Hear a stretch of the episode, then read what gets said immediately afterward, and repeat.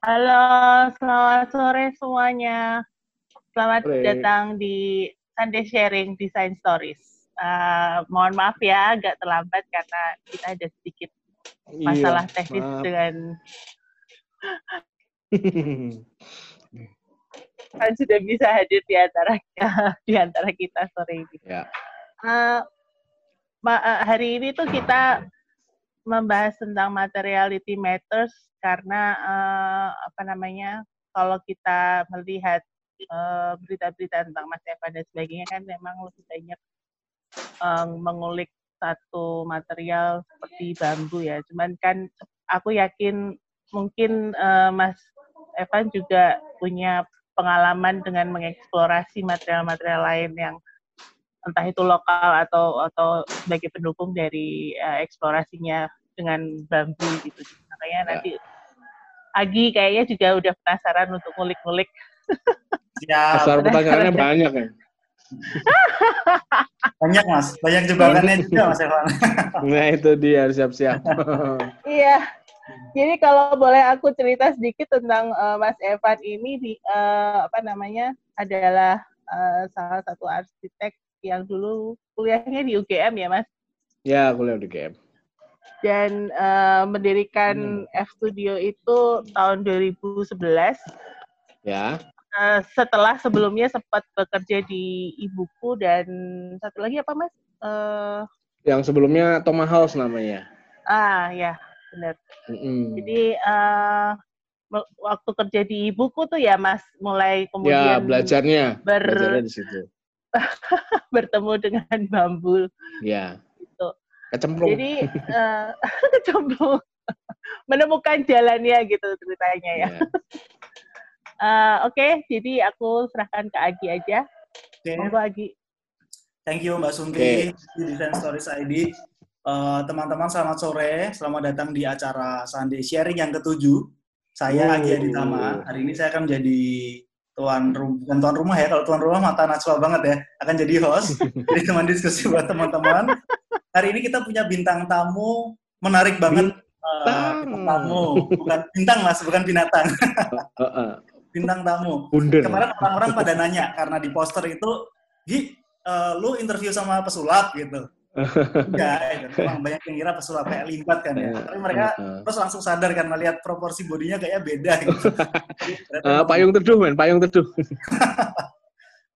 Nah, Mas Evan Adiwira tadi sudah sempat dikenalkan sama Mbak Sunti sedikit, eh, tapi setelah ini saya akan berdiskusi lebih banyak, Mas. Kita akan ber- bertanya menanyakan banyak pertanyaan Heeh. eh, untuk Mas Evan dan nanti kita juga sebenarnya kita ada beberapa sesi nanti dibagi per 40 menit.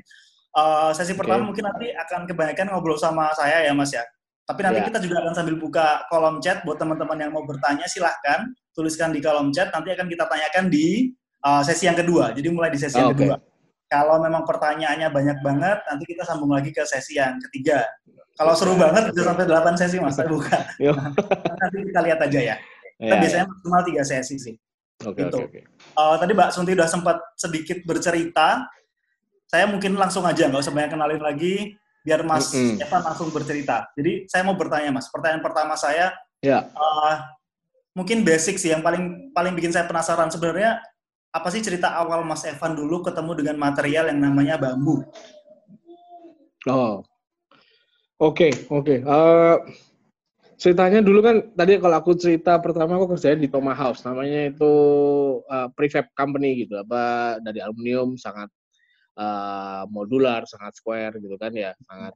Terus eh, di dalam hati ini bergejolak ini kok hanya kotak-kotak atau aku pengen yang melengkung nggak boleh karena akhirnya memang karena modul dan custom segala macam gitu kan. Kalau eh, satu saat eh, ada permintaan mereka dari eh, ownernya perusahaan gitu, eh aku punya tenda sisa nih, cuma bikinin yang struktur yang murah ya, jangan pakai struktur kita gitu. Waduh, strukturnya apa yang murah? Nah itu terus aku jalan-jalan di Kute waktu itu masih di Kute lihat apa ya yang murah di terus ada orang jualan bambu gitu kan, itu se- sebatangnya enam ribu rupiah gitu. Wih, ini ketoknya bisa ini kalau dimain-mainin gitu kan. Dan dan nggak mesti harus pakai prefab eh, parts yang kita punya. Jadi ya udah Ah. beli itu coba diulik-ulik lah akhirnya eh, aku memang dari dulu sukanya desain yang sekarang sebenarnya gitu. Aku dari kuliah itu memang kalau ada beberapa temen yang tahu uh, desainku pas kuliah ya aku desainnya yang seperti sekarang ini gitu. Ya cuman kan karena untuk tuntutan pekerjaan aku harus mengikuti prefab waktu di kantor itu. Uh. nah di proyek ini aku ah iseng tak keluarkan lagi yang melengkung melengkungnya dan ininya segala macam nah jadi struktur bagus dan murah nggak nyampe lima ratus ribu itu karena cuma beli berapa batang bambu itu nahan tenda kuat gitu kan. Wih ini nah kalau habis dari situ wah ini ini sepertinya passion saya dijawab gitu sama semesta gitu kan kayak wih dan kuat iya terus maksudnya murah iya gitu dan fleksibilitasnya untuk dikembangkan ada gitu. Mm-hmm. Nah, habis itu wah ini aku sudah mulai bergejolak kayak aku bosan dengan uh, apa namanya modular-modular prefab itu uh-huh. dan dan sekali lagi semestanya mendukung bahwa eh kok buka ada di Bali namanya Bali Advertiser gitu iklan yeah. lowongan pekerjaan itu Green School uh, waktu itu buka lowongan gitu. daftar ke sana. Di depan ya. awalnya mirip sama kita-kita ya Mas ya cari lowongan juga gitu ya. Oh iya jelas itu inti utamanya butuh uang tetap. tetap harus mencari penghidupan kan begitu. Habis maksudnya dari prefab ini aku mau ke mana lagi ya gitu kan maksudnya ya dapat dikasih suruh proyek itu jadi oh ya membuka mata dulu oh bambu oke okay nih hmm. jadi satu alternatif yang harus dikembangkan berikutnya kok dikasih uh, apa kesempatan eh buka itu ada lowongan tak kira juga ah bambu-bambu biasa gitu kan nggak apa-apa wes gitu. yang penting aku belajar sampai sana memang uh ya edan ya desainnya yang sebelum saya datang tuh sudah mereka eksplorasinya gila-gila juga gitu ya yeah. wah ini habis lihat ke sana aku mau dibayar berapapun aku kerja di situ pokoknya gitu. Jadi waktu itu memang gajinya terpotong dari dari kantor sebelumnya ke tapi nggak apa-apa wes. Jadi aku awalnya jadi tukang serut buat market itu lakonin yang penting bisa masuk di situ bisa nyolong ilmu gitu ceritanya. Ya di sana ya udah dikasih kesempatan uh, belajar lima tahunan di sana ya hajar habisin semua ilmunya gitu. Ceritanya begitu jadi waktu awal ketemu bambu itu tadi karena tenda itu tadi ya Mas ya? Dan itu iya, langsung iya, sebenarnya uh -uh. bikin bambu itu. Untungnya langsung sukses. Oh, jadi bakat lo memang alamiah sebenarnya ya Mas ya? Iya, karena memang saya sukanya yang begitu. Maksudnya nggak tahu kalau di di angkatan saya juga ya atau sekarang lah uh, arsitek yang suka mikirin struktur agak jarang tuh. Iya. Gitu. Benar. Saya tuh seneng malah kayak gimana sih bikin struktur ini kuat nggak? Tapi bentuknya juga keren. Nah itu itu saya suka yang kayak begitu dan itu dari kuliah pas di prefab nggak bisa tersampaikan karena udah modul-modul terus ini dikasih mainan ah coba main oh ya jadi oh ya kuat ternyata benar walaupun itu kalau sekarang saya nilai struktur itu juga masih kurang kuat banget tapi ya, ya. oke okay lah untuk nahan tanda ya. itu masih bisa berdiri gitu. Nah, tapi waktu kuliah itu belum spesifik bambu kan sebenarnya ya mas? Atau udah ternyata? Enggak enggak enggak ngerti. Bambu mikir ya kemarin tuh karena murah enam ribu rupiah per batang Oh, ujung-ujungnya duit semua ya? Oh, udah. Uh, uh, iya benar, tapi nah. ya itu dari keterpepetan itu mungkin timbul kreativitas gitu ya. Oke, okay, oke. Okay. Berarti masuk ke Green School tadi ya Mas ya? 2007 waktu itu. 2007 ya. ya. 2007. Uh. Waktu itu namanya masih PT Bambu Pure kalau nggak salah. Betul nggak sih Mas? Uh, enggak ya mereka ganti-ganti lah. Pokoknya dulu Green School, Green School. Jadi sebenarnya kita tuh jadi in-house arsiteknya Green School. Setelah Green Schoolnya selesai, nah mereka harus jalan kan uh, apa namanya uh, Green School jalan, company desainnya jalan, akhirnya dipisah. PT Bambu untuk yang company design and build, Green School-nya ya sekolah itu jalan. Gitu. Oke. Okay. Waktu itu kalau nggak salah PT Bambu itu ada satu orang uh, bule yang penggeraknya, Hardi. Siapa Hardi ya, Mas? Uh, iya, John ya? Hardi. John Hardy ya?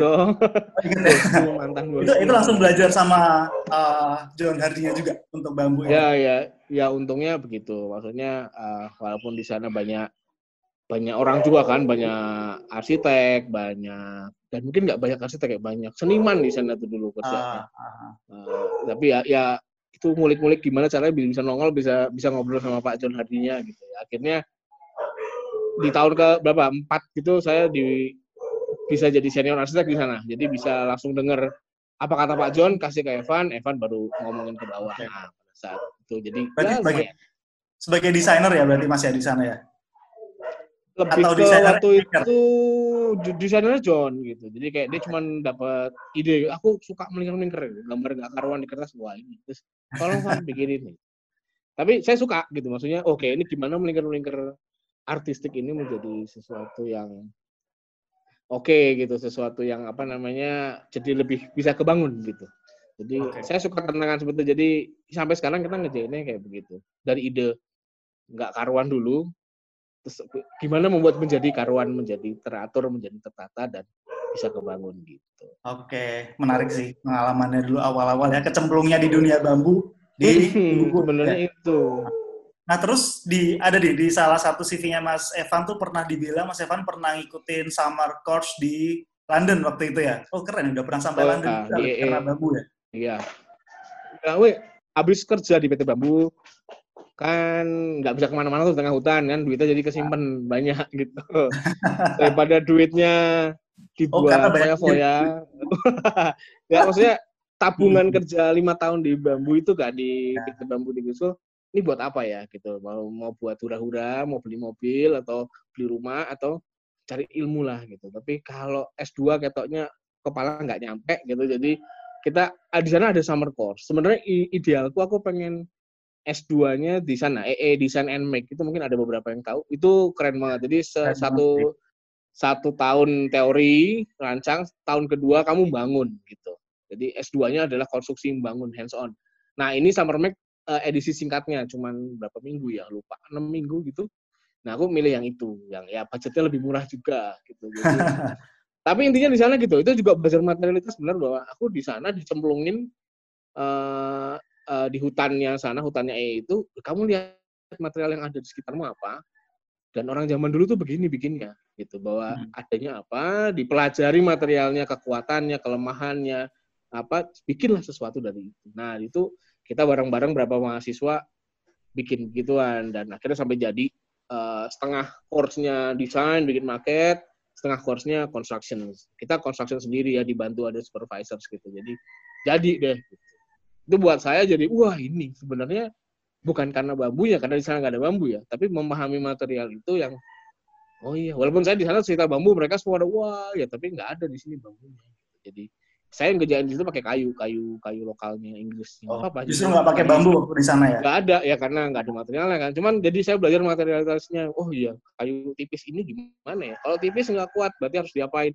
Nah gitu gitunya belajar pertanyaan-pertanyaan itu yang mungkin bedanya dosen kita sama sana dia memancing untuk pemikiran yang kalau gini berarti nggak bisa diapain diapain nah itu yang saya belajar di sana oh, oke okay. habis itu mau daftar sahadit sebenarnya cuman cuman katanya dosennya kamu ngapain udah punya keahlian gini pulang aja bikin studio ya akhirnya saya ngikutin dosen saya pulang ke Indonesia bikin studio gitu oh. Dulu mau lamar Zahadit pakai portofolio bambu-bambu gitu ya, Mas? Oh, oh nggak bakal diterima. Untung nggak lamar Norland Foster oh, ya? Uh, Kegedean Mas, kantornya. Oke, oke. Mas, uh, Mas Evan, setelah sekian uh, setelah ya itu tadi dari ibuku, kemudian di uh, EE, kemudian pulang yeah. ke Indonesia, akhirnya membuat studio sendiri, F Studio. Waktu mm -hmm. itu kemudian memang udah mantap bahwa uh, oke okay, studio aku akan banyak berfokus pada material bambu atau sebenarnya waktu itu rencana bikin awal seperti apa? Uh, gini sih, karena memang ya sedikit banyak aku dikenal akhirnya karena bambu gitu kan. Walaupun sebenarnya portfolioku portfolionya Green School, aku bekerja untuk Green School gitu kan. Jadi kayak aku waktu kalau waktu itu uh, kebetulan karena itu diundang beberapa presentasi. Aku balik ke Jakarta, rumahku di Bekasi, orang tua aku di Bekasi waktu itu. Jadi maunya bikin studio di Bekasi, tapi kok kayaknya nggak cocok ambience-nya ya sama bikin ini. Tapi dulu mencoba berapa bulan di Bekasi, ikut beberapa ada talks diundang teman-teman itu. Jadi mengenalkan diri sebagai emang arsitek bambu jadinya. Cuman sebenarnya basicnya aku pengennya menggunakan bambu sebagai nanti batu loncatan untuk me mendeterminasikan ini F studio sebenarnya gini gitu. Cuma pada saat itu memang ya kita mau ngejain sebanyak-banyaknya dulu proyek yang ya Evan dikenal dengan bambu. Kalau nggak bambu ngapain ke Evan? Akhirnya begitu saya mikirnya. Jadi dulu mencobanya bikinnya itu. Dan karena di Jakarta sempat beberapa talks ada klien orang Jakarta yang kebetulan ya punya di Bali punya di mana. Nah tapi emang owner-ownernya Jakarta gitu kan. Itu uh, proyek-proyek pertama dari situ sih gitu. Dan dan apa proyek pertama yang kemudian mencanangkan bahwa oh ini F Studio eksis nih gitu oke itu dulu ada uh, proyeknya di Bali ya proyeknya di Bali ada Um, di sini namanya Casa Ganesha Restaurant gitu. Um, dulu itu punya bapak, eh, punya keluarga lah gitu ya. Bapaknya sebenarnya itu tanah bapaknya tentunya gitu kan. Terus uh, dia mau bikin spa, restoran dan segala macamnya. Dia ada dia punya anak seumuran saya, cuma beda nasib gitu kan. dia tinggal nasibnya lebih baik atau lebih oh, sama lah gitu. Cuma uh, dia dia buat saya lebih enak ngomongnya gitu kan seumuran gitu. Jadi dia diminta suruh uh, handle restorannya nanti gitu. Ah. Kayak dia bilang, Van, gue nggak mau bikin restoran yang biasa aja nih. Gitu. Gue lihat presentasi lo kemarin, kayaknya pengen yang beda nih gue. Gitu. Kalau bokap sih maunya cepet aja lah dibangun gitu kan. Sebenarnya ada spa, ada restoran sama ya spa dan restoran gitu. Hmm, ya bapaknya lebih cenderung ini ya susah ya. Dia maunya beli joglo semua dari Jepara gitu. Pak, tapi lokasi, lokasi bapak tidak pre, ya uh, udah udah udah beli gitu. Tukang joglonya sempat emosi sama saya kan karena mengurangi jatah joglonya mereka. kita pakai bambu.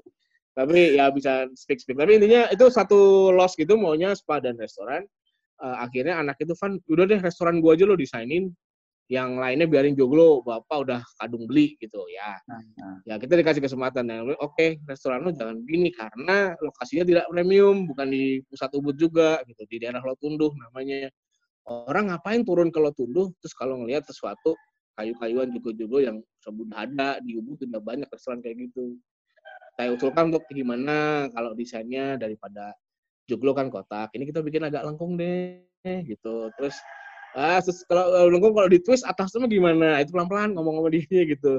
Nah, akhirnya memang ya kita bikinin marketnya readingnya presentasi anaknya oh ini, ini bakal beda. Ya bakal beda ya semoga dengan bangunannya eye catching unik gitu orang mau datang selain nanti lo chef lo harus jago juga kan begitu. Tapi setidaknya secara struktural mungkin bisa membantu. Kita juga akhirnya end up desainin spanya juga cuman uh, lebih bapaknya yang ngurus spanya nggak terlalu diikutin sesuai dengan desain kita tapi yang restorannya jadi pas itu jadi pertama. Ya benar sih saya baru lihat itu berarti karyanya Evan dengan F Studio-nya sendiri kan yeah. gitu bukan dengan Green School. Dengan saya juga berusaha gaya desain saya saya ubah. Maksudnya bukan saya nggak mau ngikutin stylenya waktu saya di Green School gitu kan. Yeah. itu susahnya sebenarnya kayak aku mau bikin gini aduh kayak Green School banget sih. Ah nggak mau ah gitu. Jadi ada perdebatan itu kan aduh entah kalau bikin gini disangkanya tiru-tiru green school gitu. Kayak nggak bisa move on gitu. Tapi menurut saya cukup berhasil itu karena uh, bentuknya beda dan saya lebih suka emang repetitif kayak Calatrava kayak uh, Foster saya lakukan di situ. Ya. yang itu tidak dulu tidak disukai John Hardy di di Green School nggak apa-apa berarti saya bisa keluarkan di sini. Dan itu akhirnya restoran melingkar agak twisted gitu berhasil jadi dan dan juga membuktikan bahwa uh, para apa biasanya kan itu ngundang-undang ini ya apa tour operator gitu kan.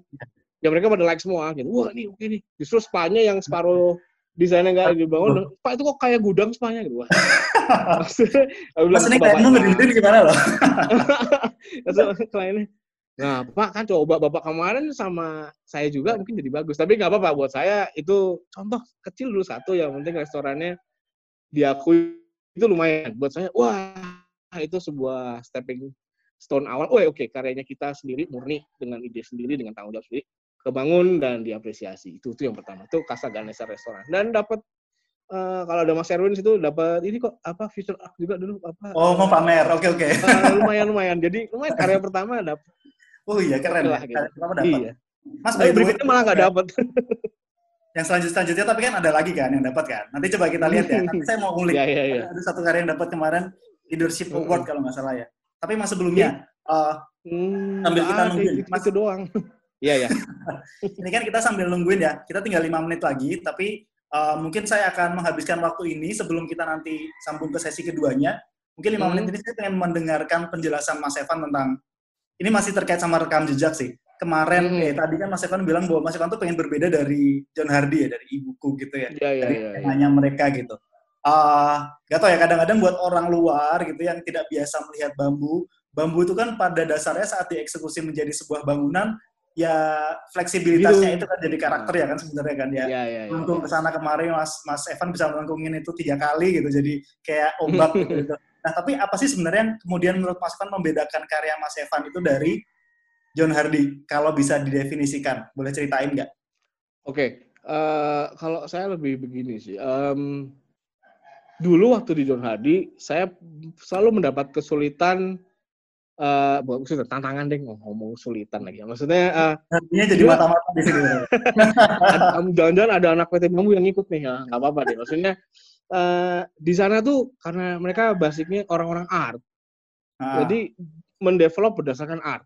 Terus akhirnya function follow form gitu modelnya gitu. Ah. Aku dulu desain bagus kindergarten menurutku sebuah TK dia ngambil market wah ini bagus buat toilet nih buset ah, itu kindergarten jadi toilet nah, saya gitu dia cuma nemu suka bentuknya terus nanti dimasukin fungsinya aku nggak bisa begitu yeah. jadi terus akhirnya juga saya sangat memaksa uh, memikirkan walaupun eksploratif tapi saya harus punya background struktur di belakangnya memastikan yeah. itu bisa bagus awet dan tahan lama dan kuat tapi juga bagus gitu nah di sana kadang-kadang susahnya itu maksain saya mau melayang bangunannya gimana melayang pak kasih helikopter apa gimana gitu kan perdebatan-perdebatan itu iya. yang di studio gak ada karena saya udah pasti oh, kalau Evan mendingan ada kolom banyak tapi uh, di tempat yang tepat gitu ya. sehingga desainnya masih bagus nah itu yang membuat sepertinya sih harusnya kalau sekarang lihat desainnya PT Bambu uh, ibuku dengan Ibuku. studio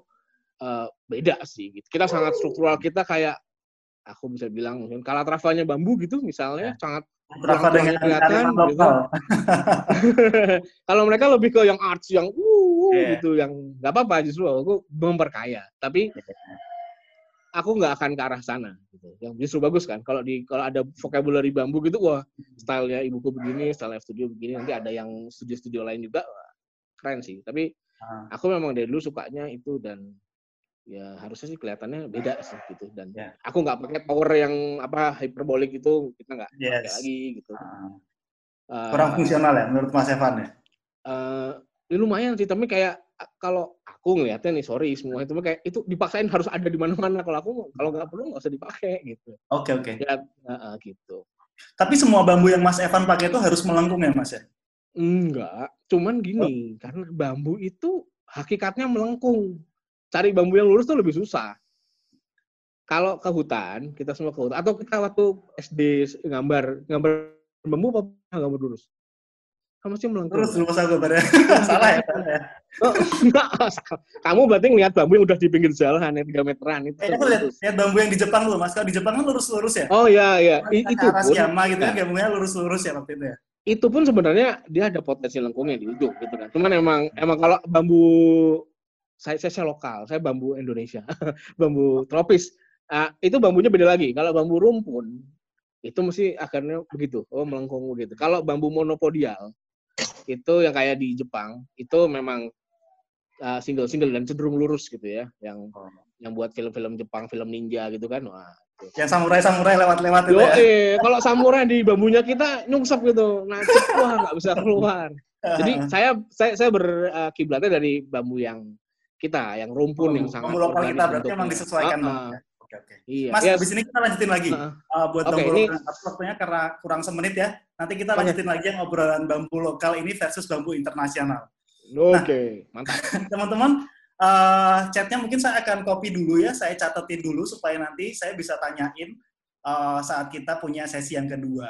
Nah, buat teman-teman yang nanti masih mau bertanya, silakan di uh, ketik lagi di kolom chat. Saya karena saya akan sambil menanyakan pertanyaannya ke Mas Evan di sesi yang kedua. Nah, sekarang karena waktunya kurang dari semenit, mungkin kita live dulu ya Mbak Sunti ya. Kita akan lanjutin lagi di sesi yang kedua. Sampai jumpa teman-teman. Uh, klik aja link yang sama. Nanti kita akan segera bergabung lagi bareng eh, Mas Evan, bareng saya dan bareng Design Stories ID. Gitu. Okay. Kita uh, pamit dulu. Nanti kita segera ketemu lagi. Thank you teman-teman.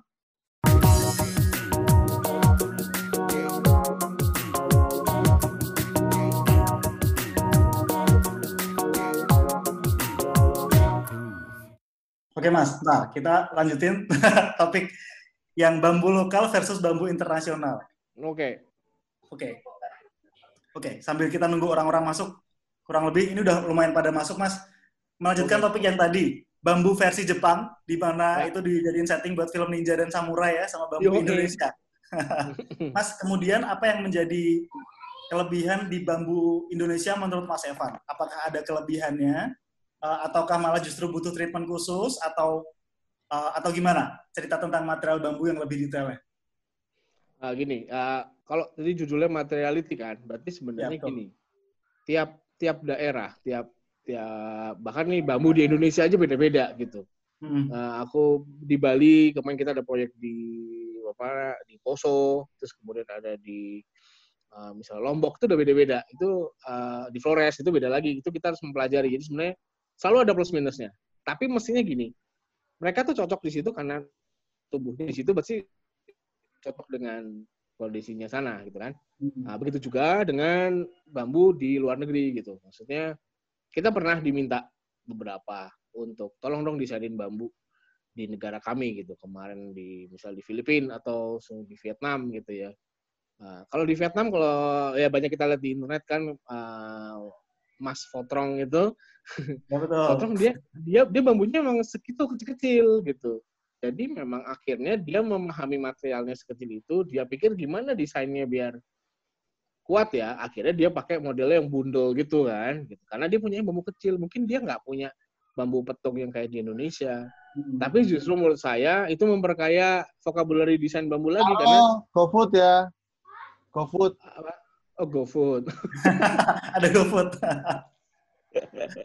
Uh, uh, uh, tapi apa maksudnya uh, jadi membuat desainnya di Indonesia atau di ah. Bali gitu dengan yang di Vietnam jadinya beda karena karakter materialnya beda gitu. Bambunya beda.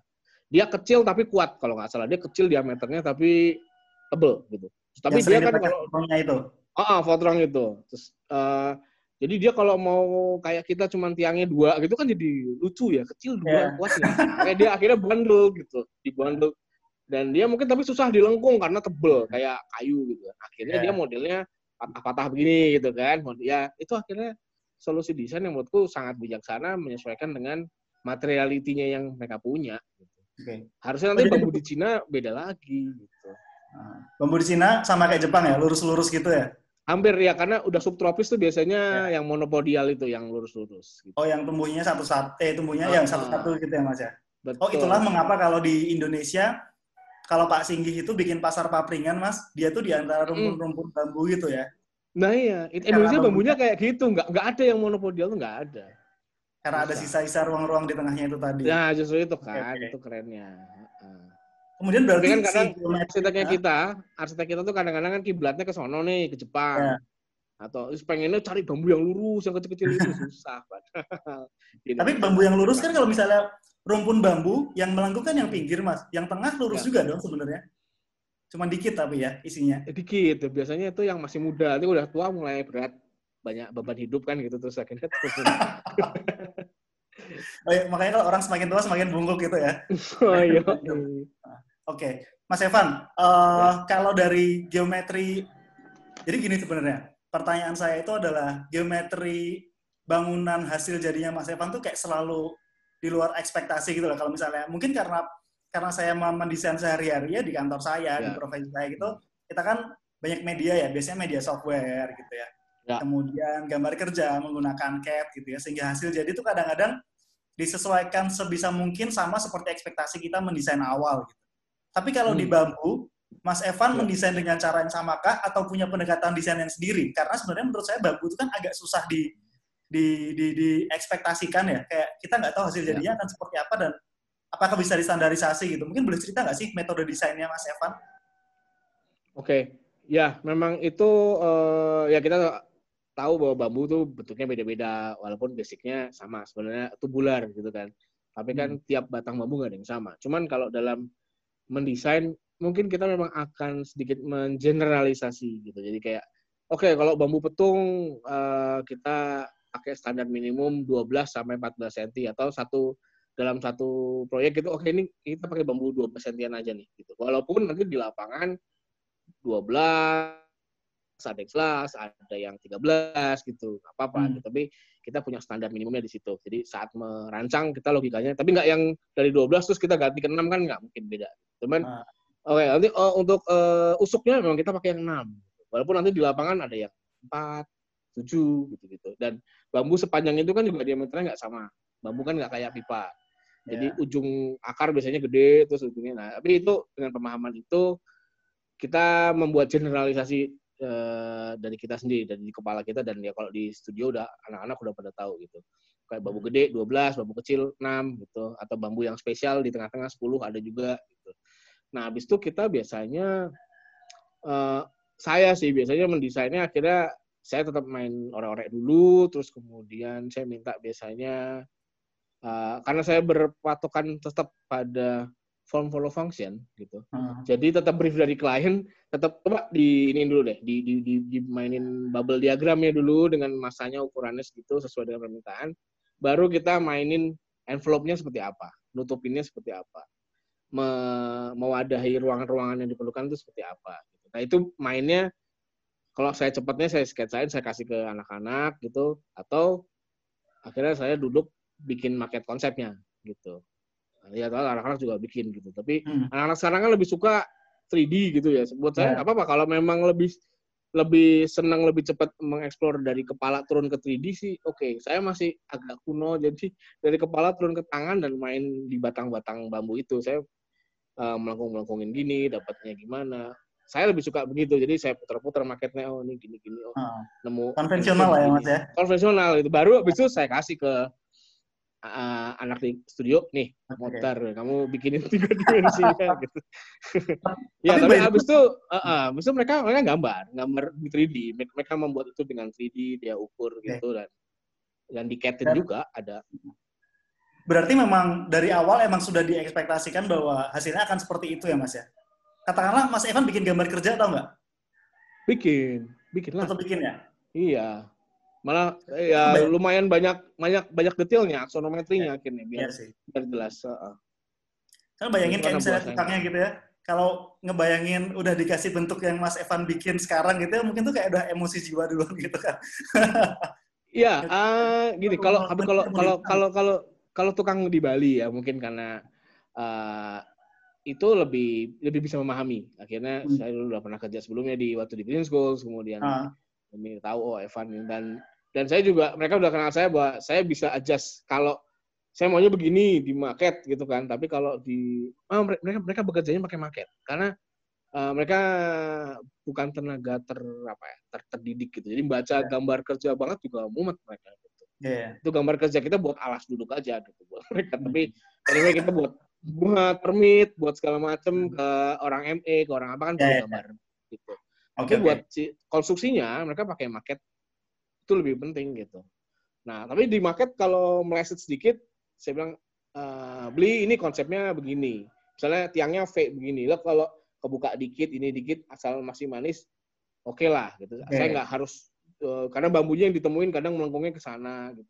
Ya. dan juga saya kami menjelaskan ke klien bahwa presisinya memang tidak presisi. Maksudnya uh, ada range misalnya gini. Uh, kete- keter- ketepatan kita dalam mendesain di, dari desain ke lapangan tuh bisa sampai 50 cm bedanya. misalnya Gitu ya? gini. Uh, uh, saya kita kasih tiang miring gitu kan ya. Kita dirancang nih di atas tuh uh, lantai duanya 3 meter lebarnya. Karena nemu bambunya melengkung begini, wih, atau jadi tiga setengah meter gitu. Tiga setengah meter kali berapa kan nanti lantainya membengkak nah, kayak Iya. gitu tuh biasanya yang di lapangan lu lu lu lu nah tapi kita harus menjelaskan namanya Berarti nggak boleh nggak boleh lewat GSB lah ya Mas ya. Oh ya kalau nggak boleh GSB sih ya. Ka- tapi kan kami, kami bangunan semi permanen sih jadi boleh boleh aja. Berarti ada bandel-bandelnya dikit lah ya. wah ya kita, kita bikin wedding chapel eh, ditanyain sama waktu di Cari Dasa ada. Ini pinggir banget pak sama pantai. Bukan pinggir lagi pak. Ini ujung bangunannya di atas air. Boleh karena Oh, tahu. bangunan Jadi- bambu Wedding chapel yang kiri kanannya ada kaca-kacanya itu bukan? iya iya Oh. Iya iya iya iya. Itu kan di pinggir pantai itu- banget ya. Wah itu ujungnya itu scaffoldingnya aja di atas air waktu itu bikinnya buat ujungnya. Yang kalau orang nikah di situ masuk angin bukan sih Mas? Iya betul. Nggak tahu tuh. Tapi banyak kayaknya yang menikah. Keroan habis itu keroan. Banyak yang masuk angin sih ya. Nah, nyambung ke pernyataan yang tadi tentang tentang tukang dan craftsmanship ya. Proyek Ya. yang Mas Evan bikin kan kalau yang dipublikasikan ya, saya nggak tahu ba- sebanyak apa proyek Mas Evan yang aslinya ada pasti banyak banget ya aslinya ya. Yang dipublikasikan pilih-pilih kan. nah, sebenarnya hubungannya sama craftsmanship sama keahlian tukang itu seberapa besar Mas Mas Evan mengandalkan itu karena sebenarnya bambu itu kan tidak bisa dikerjakan oleh semua tukang ya. Ada tukang ya, Ya. walaupun sebenarnya besi juga ada tukang sendiri, kayu juga ada Ya, tukangnya ya. sendiri. Cuman pemahaman pengerjaan bambu itu kan kayak lebih spesifik lagi yang terkadang kita harus lebih banyak mengandalkan tukangnya. Uh, menurut Mas Evan seberapa besar sih ke uh, peran tukang, peran craftsmanship ya ketukangan dalam menentukan kualitas sebuah bam- eh, bangunan, terutama yang dibuat dari bambu. Ya kalau buat kita justru kuncinya di mereka gitu. Ke em, apa namanya desain kami sebagus apa pun kalau mereka nggak kami nggak menemukan orang yang tepat atau yang memahami gimana cara membuat itu eh, nggak nggak nggak bakal bagus hasilnya gitu. Eh, Tapi satu sisi kami juga begini, kami juga pengen nggak semuanya harus dikerjakan oleh tim kepercayaan kami di Bali gitu. Ya. Satu boros karena ngirim ke mana-mana gitu kan. Kami mengajarkan juga gitu. Sesuai tapi sesuai dengan standar desain kami gini. Misalnya kayak kemarin yang menarik ke ke Poso gitu ya. Ya kami cuman bawa empat orang dari Bali aja. Tapi di Poso kita cari tukang nggak ada tukang bambu karena nggak pernah ada bangunan bambu di sana. Tapi Itu tukang kayu pertama gitu kan. Nah, ah, tukang kayu yang mau belajar gini-gini. Ya kami kami senang sekali walaupun walaupun eh, hasilnya mesti akan tidak sebagus kalau itu semua dikerjakan oleh 20 tukang Bali misalnya. Cuman Ya. dari segi financial project-nya nggak masuk gitu kan. Uh-huh. Buat saya saya lebih mending menurunkan grade kualitasnya asal eh, kualitas primernya tetap bagus ya. Misalnya detil-detil sambungannya karena orang baru belajar pakai pisau agak nggak rapi tapi buat saya efeknya lebih besar. Mereka jadi percaya diri, nambah ilmu. Dan buat kami kalau kami ada proyek di Sulawesi lagi tinggal pakai mereka gitu kan. Nggak perlu Karena mereka udah tahu ya. dari Bali. Heeh, kayak ini kemarin di Padang baru lagi ngejain gitu juga sama. Ngirim beberapa cari teman-teman di Padang ada nggak yang mau gitu. atau kemarin bahkan Jogja aja Jogja yang sebenarnya salah satu pusat bambu juga kan banyak tapi memang Hmm. desain di Jogja masih belum liar gitu ya masih Belum Sama- seorganik Bali gitu ya. ah, ah, ah, gitu. Saat kami ada proyek di sana, saya pengennya kan malah maunya dulu sempat full tukang Jogja semua karena banyak orang bambu. Tapi memang ternyata kesempatannya beda gitu. Jadi craftsmanship-nya memang perlu, wah aku nggak bisa. Tetap kita akan ngirim beberapa tukang Bali dulu. Ya kadang tidak se seindah Ya. kita berkolaborasi bersama gitu Ya. ya. Tapi itu bagian dari uh, proyek. Uh, kadang agak uh, tuan rumah merasa lebih ya gitu kan. Tapi ya bilang ya ini tujuannya untuk proyek bersama. Ayo belajar bareng. Tapi habis itu saya senangnya di Jogja jadi lebih organik sekarang. Walaupun saya nggak tahu apakah karena proyek kita. Tapi Hmm. yang jelas jadi abis itu tukang-tukangnya punya skill kan. Oh bisa Ya. ngomongin bambu ya, bisa gini-gini. Nah, akhirnya mereka dapat proyek lain gitu ya. Buat saya senang aja kan. Wah. Dan nanti kalau kita ada proyek Jogja lagi, pakai mereka, Panggil mereka juga ya? nambah. Kita mikirnya gitu sih. Tapi memang jelas craftsmanship-nya gitu. Satu sisi kayak kemarin ya, Jogja itu kalau karena saya masih takut nih kalau murni tukang Jogja yang ngerjain hasilnya nggak bagus dan primary uh, craftsmanship-nya nggak nyampe, makanya saya oh akhirnya saya kirim tukang Bali di tengah-tengah gitu Ya. untuk memastikan pokoknya tetap bagus tapi nggak full gitu. Ya. Itu itu Mas, paling tapi- besar. Tapi itu kemudian menambah item pekerjaan Mas Evan nggak sih? Karena berarti kan kalau dengar dari ceritanya itu ya, nggak semua, nggak cuma sekedar pekerjaan desain yang Mas Evan lakukan, tapi termasuk managing manpower-nya juga kan, kayak memanage, memanage kira-kira siapa yang akan ngerjain, apakah orang yang mengerjakan kualitasnya oke, apakah kita Betul. bisa melatih orang ini jadi sesuai standar kita gitu. Itu juga akan jadi tugas Mas Evan juga ya?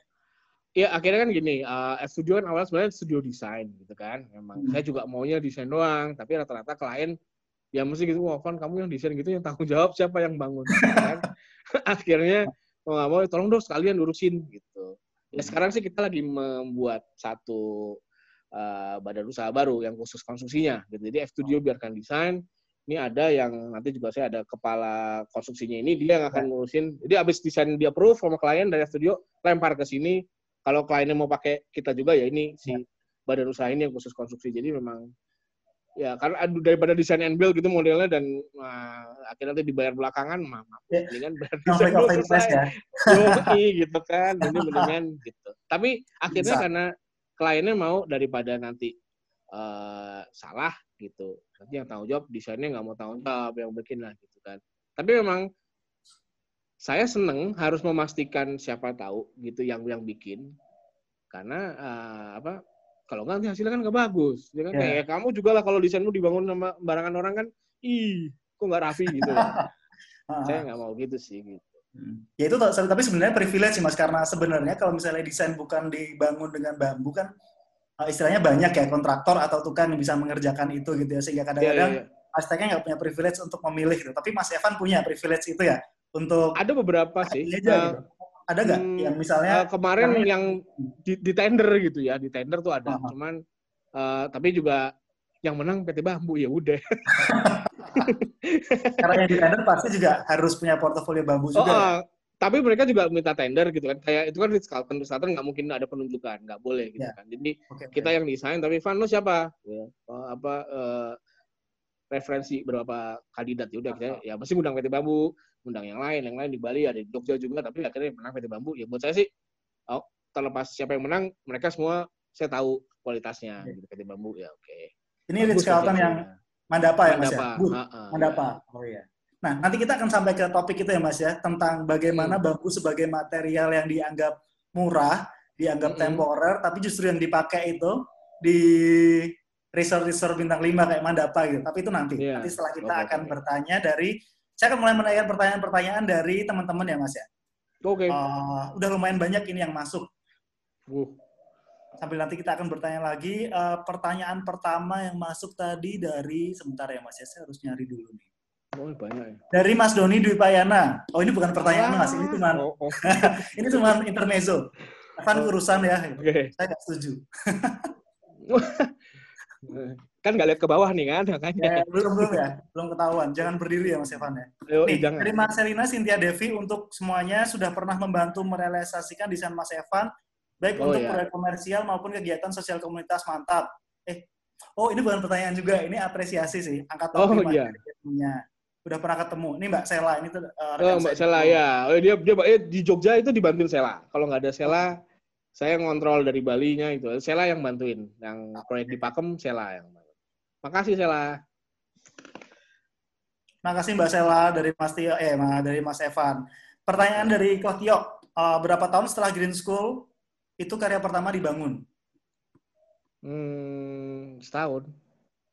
Setelah Tahun. setelah ini. Keluar Green School kalau keluar Green School 2011 Hmm. eh, Februari terus ke EE kan sampai Hmm. akhir 2011 2012 itu udah mulai itu klien yang tadi ke Segadesa Iya. di Jakarta bikin, terus bikin akhirnya kantor baru langsung punya proyek ya Mas ya?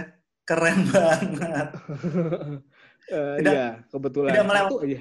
Tidak melewati masa-masa nggak punya proyek Mas? ya saya melewati masa nggak punya proyeknya ke EE itulah ngambil di sana Oh cuma tiga minggu dong berarti ya? Pendek banget Mas, itu bukan masa-masa, itu cuma liburan doang. oh iya oh, oh lah Ada pertanyaan dari Astungkara Handian Adiat Makasuka. Mas Evan, Mm-mm. selama ini kan ekspor bambu. Apakah pendekatan selama ini jadinya mencari bentukan dulu baru mencari denah atau seperti apa? Satu lagi, jika bisa merubah kurikulum kuliah arsitektur, apa yang ingin Mas Evan ubah? Anyway, ada. kalau ingat kalau dilihat jadi ingat Pak Pradipta, Pak Dipto. Wih, Mungkin dosennya Mas Evan. dosennya ya Nah, silakan jawab. Tadi ya tadi kan aku udah jelasin. Aku tetap form follow function. Jadi aku tetap bikin denahnya dulu. Eh, karena buatku fungsi itu lebih penting. Bentuknya bagus, nggak fungsional, nol gitu. Jadi eh, kita juga tekankan ke anak-anak di studio bahwa kalian harus dapat nyaman dulu ke sirkulasinya, ruangannya, baru nanti main tinggi rendahnya, penutupnya baru kita mainin. Gitu. Jadi tetap saya denah dulu, nemu sirkulasi enak, bubble diagramnya enak, Nah, saya diajarin begitu dan buat saya masih berpedoman itu lebih aman karena kita kita yang ngerasain nanti yang lewat-lewatnya gitu. Terus baru eh, terus yang kedua tadi apa kalau Kurikulum. kurikulum. Kurikulumnya sebenarnya praktek harus masing-masing studio, eh, masing-masing jurusan arsitektur harus punya bengkel. Workshop gitu. ya Mas eh, eh, gitu. Nggak usah gede-gede gitu. Itu yang saya sedang berusaha ngomporin kampus-kampus tapi nggak tahu susah. Tapi ya pokoknya saya kalau diajak kampus workshop gitu, talkshow agak males sekarang. Jadi kalau mau bikin, jangan cuma ngomong Ya. doang. Ngomong doang saya ngomong sekarang, besok lupa anak-anak. Tapi kalau bikin bisa dipertahankan di ya, simple aja bikin Ya. shade di parkiran tapi kan jadi gitu. dan anak-anak biar penting eh, dulu Pak Eko Prawoto bilang ke saya Hmm. mahasiswa sekarang itu ada satu hal yang lupa gravitasi gitu karena di SketchUp bisa ngambang seenaknya aja nggak apa aslinya kan bisa jatuh gitu. Nah itu yang dengan hands on dengan punya bengkel tahu oh ternyata susah ya bikin ini. Oh ternyata ini ada bebannya. Oh nggak Ya. bisa gantung. Nah itu di SketchUp kan boleh-boleh aja mau ke mana-mana. Itu yang kadang-kadang perlu dikasih ilmu itu sehingga eksplorasinya lebih terarah gitu. Itu kan ada Oh, referensi juga sih, Mas. Kalau di Jakarta kan banyak ya arsitek ya. Gue maunya cantilever 8 meter gitu. Nah Bisa, itu dia. Cuman duitnya kan juga mahal. Nah ya akhirnya kan itu juga. Hmm. Karena dia tahu 8 meter gue perlu apa aja, apa-apa aja itu harganya berapa kan gitu jadinya.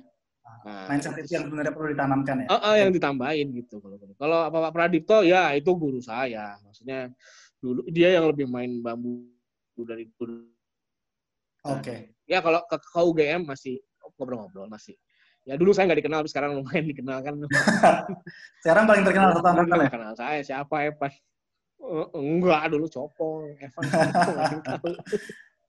kupu-kupu kuliah pulang kuliah pulang ya Oke, udah tiga. hasil jadinya sekarang. Oke, Mm-mm. Mas, kembali lagi ke pertanyaan saya, gantian. Untuk material bambu sendiri ya, kan sebenarnya bambu itu ada di mana-mana ya. Eh, kalau di, di Indonesia karena tadi tumbuh di mana-mana. Tapi apakah sebenarnya material bambu tuh secara quality gitu ya bisa distandarisasi nggak sih? Atau misalnya katakanlah gini tadi, misalnya Mas Evan punya proyek di Poso gitu ya. Poso kan jauh Ya, Mas, ya. Sulawesi Tengah Ya, kalau ya. nggak salah. ya ya Itu itu bambunya gimana dan kalau misalnya mau ambil bambu dari sana, apakah bisa distandarisasi dan apakah Mas Evan jadi harus ngecek satu-satu gitu? Eh, aku lebih suka ya ngecek satu-satu karena memang itu tantangannya bambu nggak ada yang sama kan kita bilang di Poso sama di Bali aja beda gitu. Kalau kliennya Tapi yang di Poso tuh bambunya dari lokal ya Mas ya? Dari Poso bambu juga. ya? lokal, iyalah kalau nggak boros banget. Hmm. Cuman saya bisa melihat dari ini aja. Akhirnya saya bekerja sama sama engineer, kebetulan engineer juga di UGM teknik sipil. Jadi eh, itu juga senang terhadap edan-edanan struktur saya, jadi lumayan bisa klop di situ.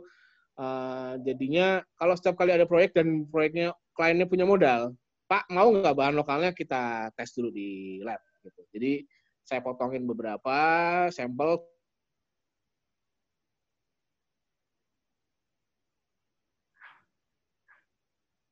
kirim ke Hmm, lab freeze. kita jadi kayak gua nggak bisa main-main nih gitu.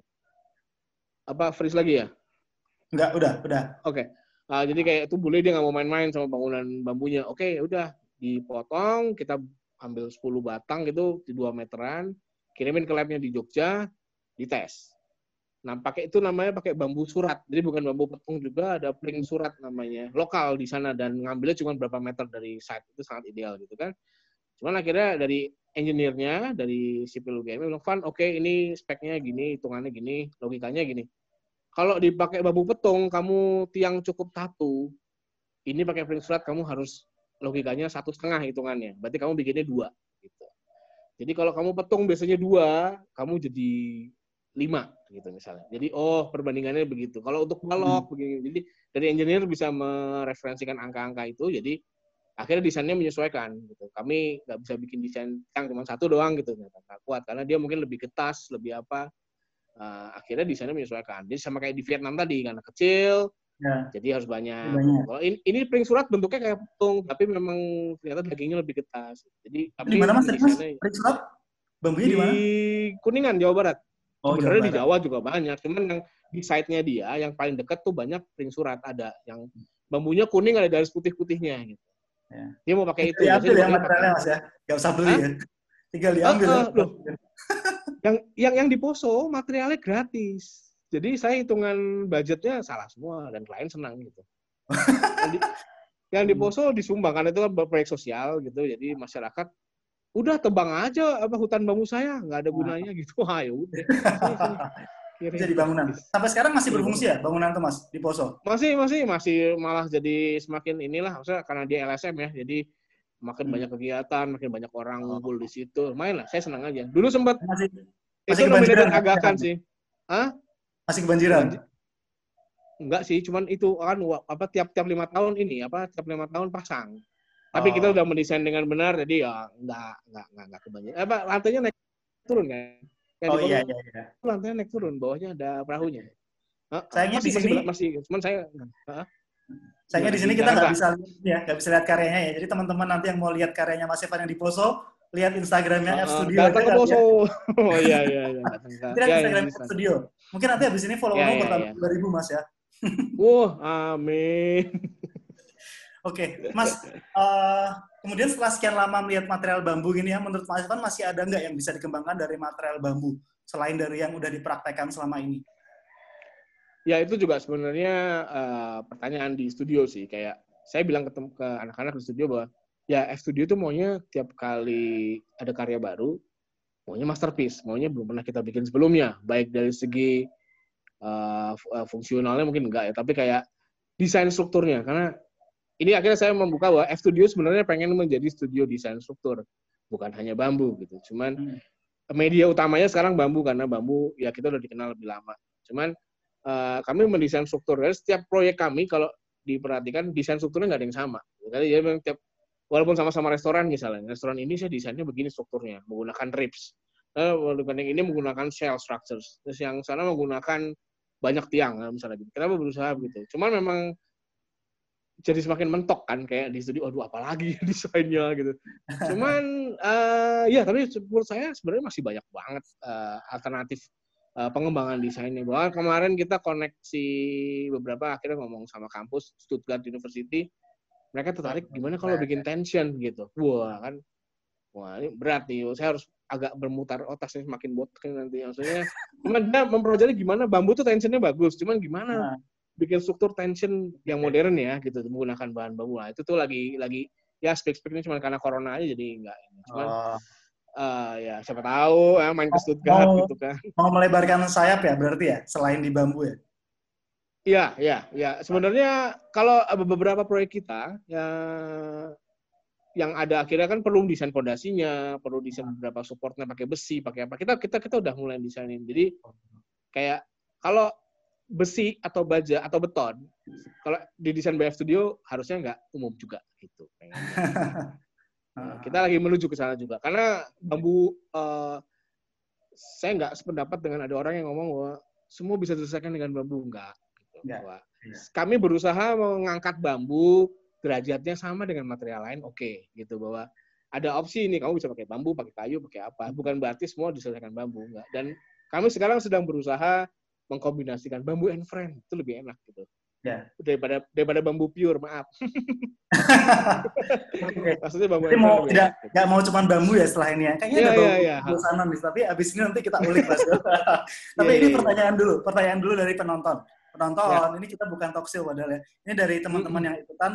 eh, dari Adi Satya Riyandika. Ini kayaknya tadi udah ditanyain, tapi boleh ditambahin mungkin mas. Iya. Apa ciri khas desain dari F Studio selain bambunya sendiri? Nah ini mungkin nanti nyambung ke pertanyaan yang lain mas. itu klien saya itu Adi Satria yang Dika. eh mas mungkin kasih proyek lagi ayo coba dijual. Oh iya iya iya. iya. Ya, a- Rian itu teman-teman apa teman sekampus di UGM, cuma dia Ah. sekarang bekerja di sebuah klien saya gitu jadi klien saya. Dia yang mereview desain saya. Ya, sekarang pertanyaannya dibalik. ya. Oh, lo kenapa kamu eh, nanya? kenapa kamu milih kami gitu?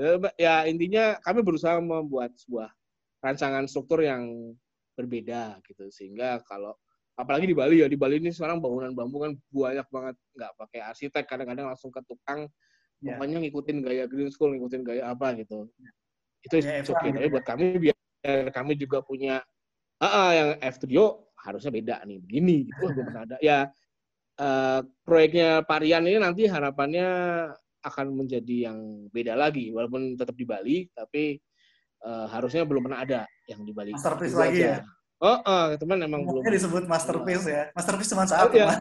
I- iya itu dia Banyak. makanya Banyak boleh. banyak. banyak bisa ah, iya gitu Mas ada pertanyaan lagi. Eh, waktu kita masih 10 menit sih, jadi kayaknya masih bisa dua Ya. pertanyaan. Saya karena mulai banyak yang nanya, saya tanyain dari teman-teman semua aja ya Mas ya. Eh, Hmm. dari 5U27X3.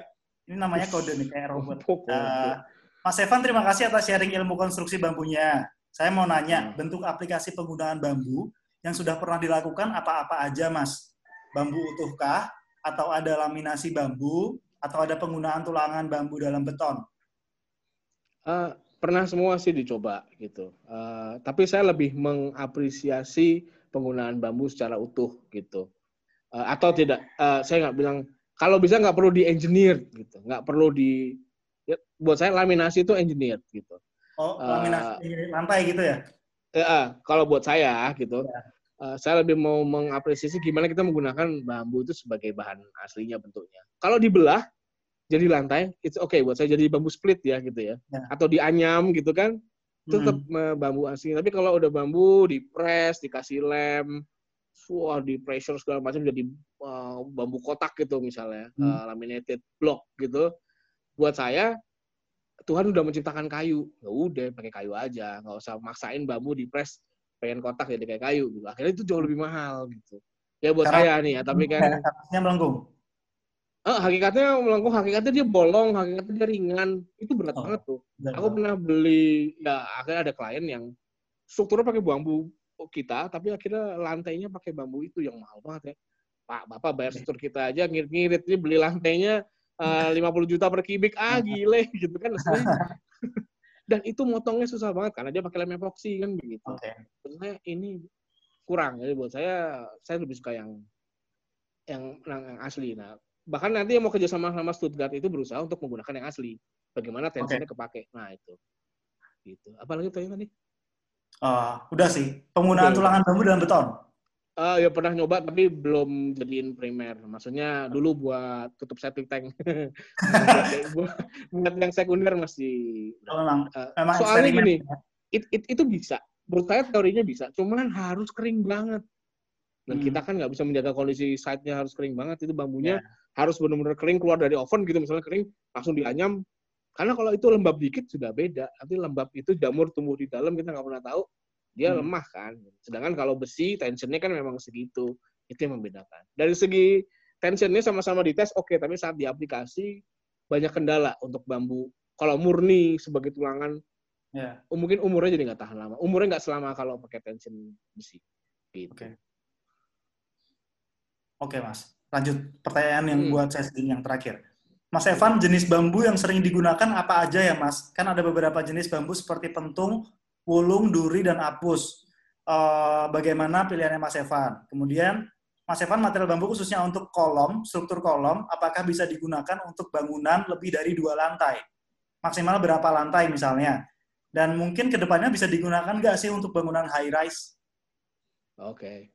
Eh, kalau yang basic ya pakai bambu petung dan apus gitu ya. Petung tuh yang besar untuk biasanya untuk main main structures, kemudian apus yang diameter 6 untuk secondary. Tapi kami juga kadang-kadang mau eksplorasi. Emang apus selalu menjadi secondary. Kenapa nggak apus jadi primer gitu kan? Jadi yang kenapa nggak ya kayak Vietnam walaupun beda. Gitu. Kami pakai eh, bambu yang kecil-kecil yang 6 6 sentian diameternya tapi jadi struktur utamanya. Bisa juga sekali lagi dihitung gitu kalau eh, tiangnya berarti perlu berapa gitu. Eh, kami biasanya eksplorasi di situ sih. Kadang Oke. juga bambu belah dijadiin struktur juga bisa gitu kan. Eh, tapi basicnya itu kalau ditanya standarnya itu apa bambu petung, bambu apus. Kadang di lokalnya adanya bambu duri pakai, tapi bambu duri itu susah karena bentuknya nggak karuan. Jadi desainnya harusnya nggak yang nggak karuan juga mungkin. Eh, dia eh, lebih lebih sangat organik, lebih nggak terstruktur. Eh, kalau dari segi apa tadi, hmm, berapa lantai? Ya saya sih baru bikin empat lantai yang studio ya. Tapi kalau yang kalau lihat yang di bambu pure itu kan dulu sebelum saya keluar sempat lagi develop yang Sarma Spring itu lima lantai itu gile. Bisa gitu. Sebenarnya bisa banget gitu. Kalau sekali lagi dihitung tapi ya gitu. Eh, dulu saya ikut pernah ikut lomba. Eh, dulu ada yang ngadain international eh, bambu skyscraper. Saya desainnya niat banget. Saya ngitung pakai engineer nanya segala macem. Itu bisa sampai bangunannya 150 meter malah. Wah, kalau dari hitung. Tapi itu dibantu ya dengan ada klem baja, ada tension baja segala macam Ya. juga buat karena bambu tuh sangat goyang banget kan gitu kalau skyscraper misalnya. Tapi saya udah mikir itu sama engineer. Eh yang menang cuman karena renderannya bagus. Sialan. Kita juaranya empat. Ya habis oke tapi dengan Lumayan, saya bara itu ya Nah, memungkinkan bahwa engineer itu ya Van ini bisa nih kalau mau niat banget. Kolomnya emang gede banget. Itu dari bambu banyak tapi kita ada klem besinya. Kemudian antara besi ini ada tension segala macam. Itu memungkinkan. Tapi edan sih nanti maintenance-nya. Cuma bisa aja. Untuk yang sekarang yang pernah paling tinggi Mas Evan bangun berapa lantai? Kalau Mas? F Studio 4 lantai.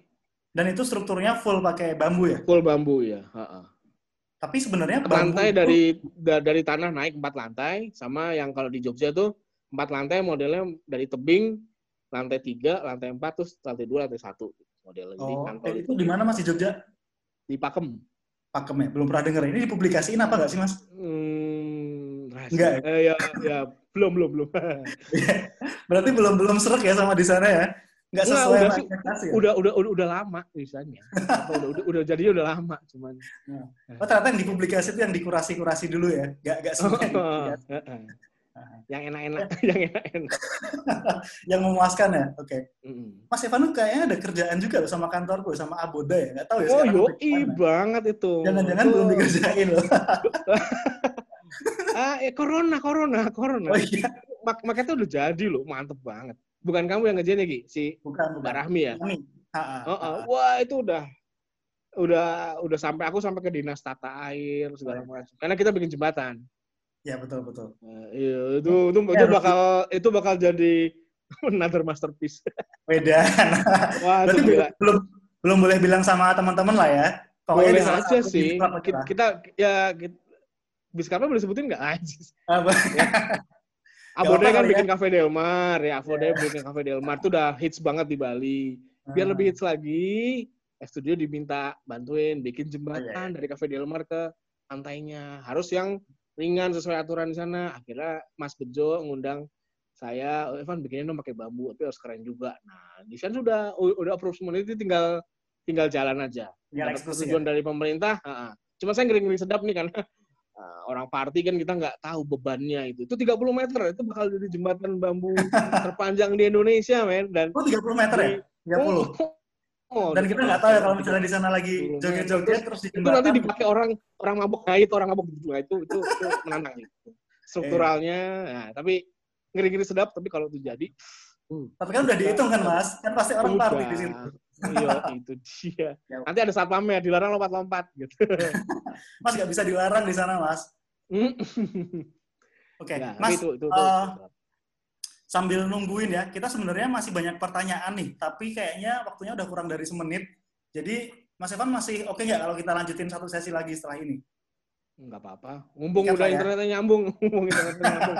Masih stres banget aku. sikat ya. Kita masih punya waktu sekitar 40 menit sampai nanti uh, berbuka puasa ya, supaya Oh, teman-teman iya, iya, iya. siap-siap buka puasa juga. Jadi nanti kita akan lanjutin lagi di satu sesi. Saya akan menanyakan pertanyaan-pertanyaan dari teman-teman yang masih menggantung nih. Jadi nanti setelah ini teman-teman yang pertanyaannya belum saya tanyain, uh, silahkan connect lagi di link yang sama. Uh, Kita tutup dulu sesi yang kedua ini. Sampai jumpa lagi di sesi yang ketiga. Uh, thank you teman-teman. Thank you Mas Evan ya. Oke, Nanti kita ketemu lagi.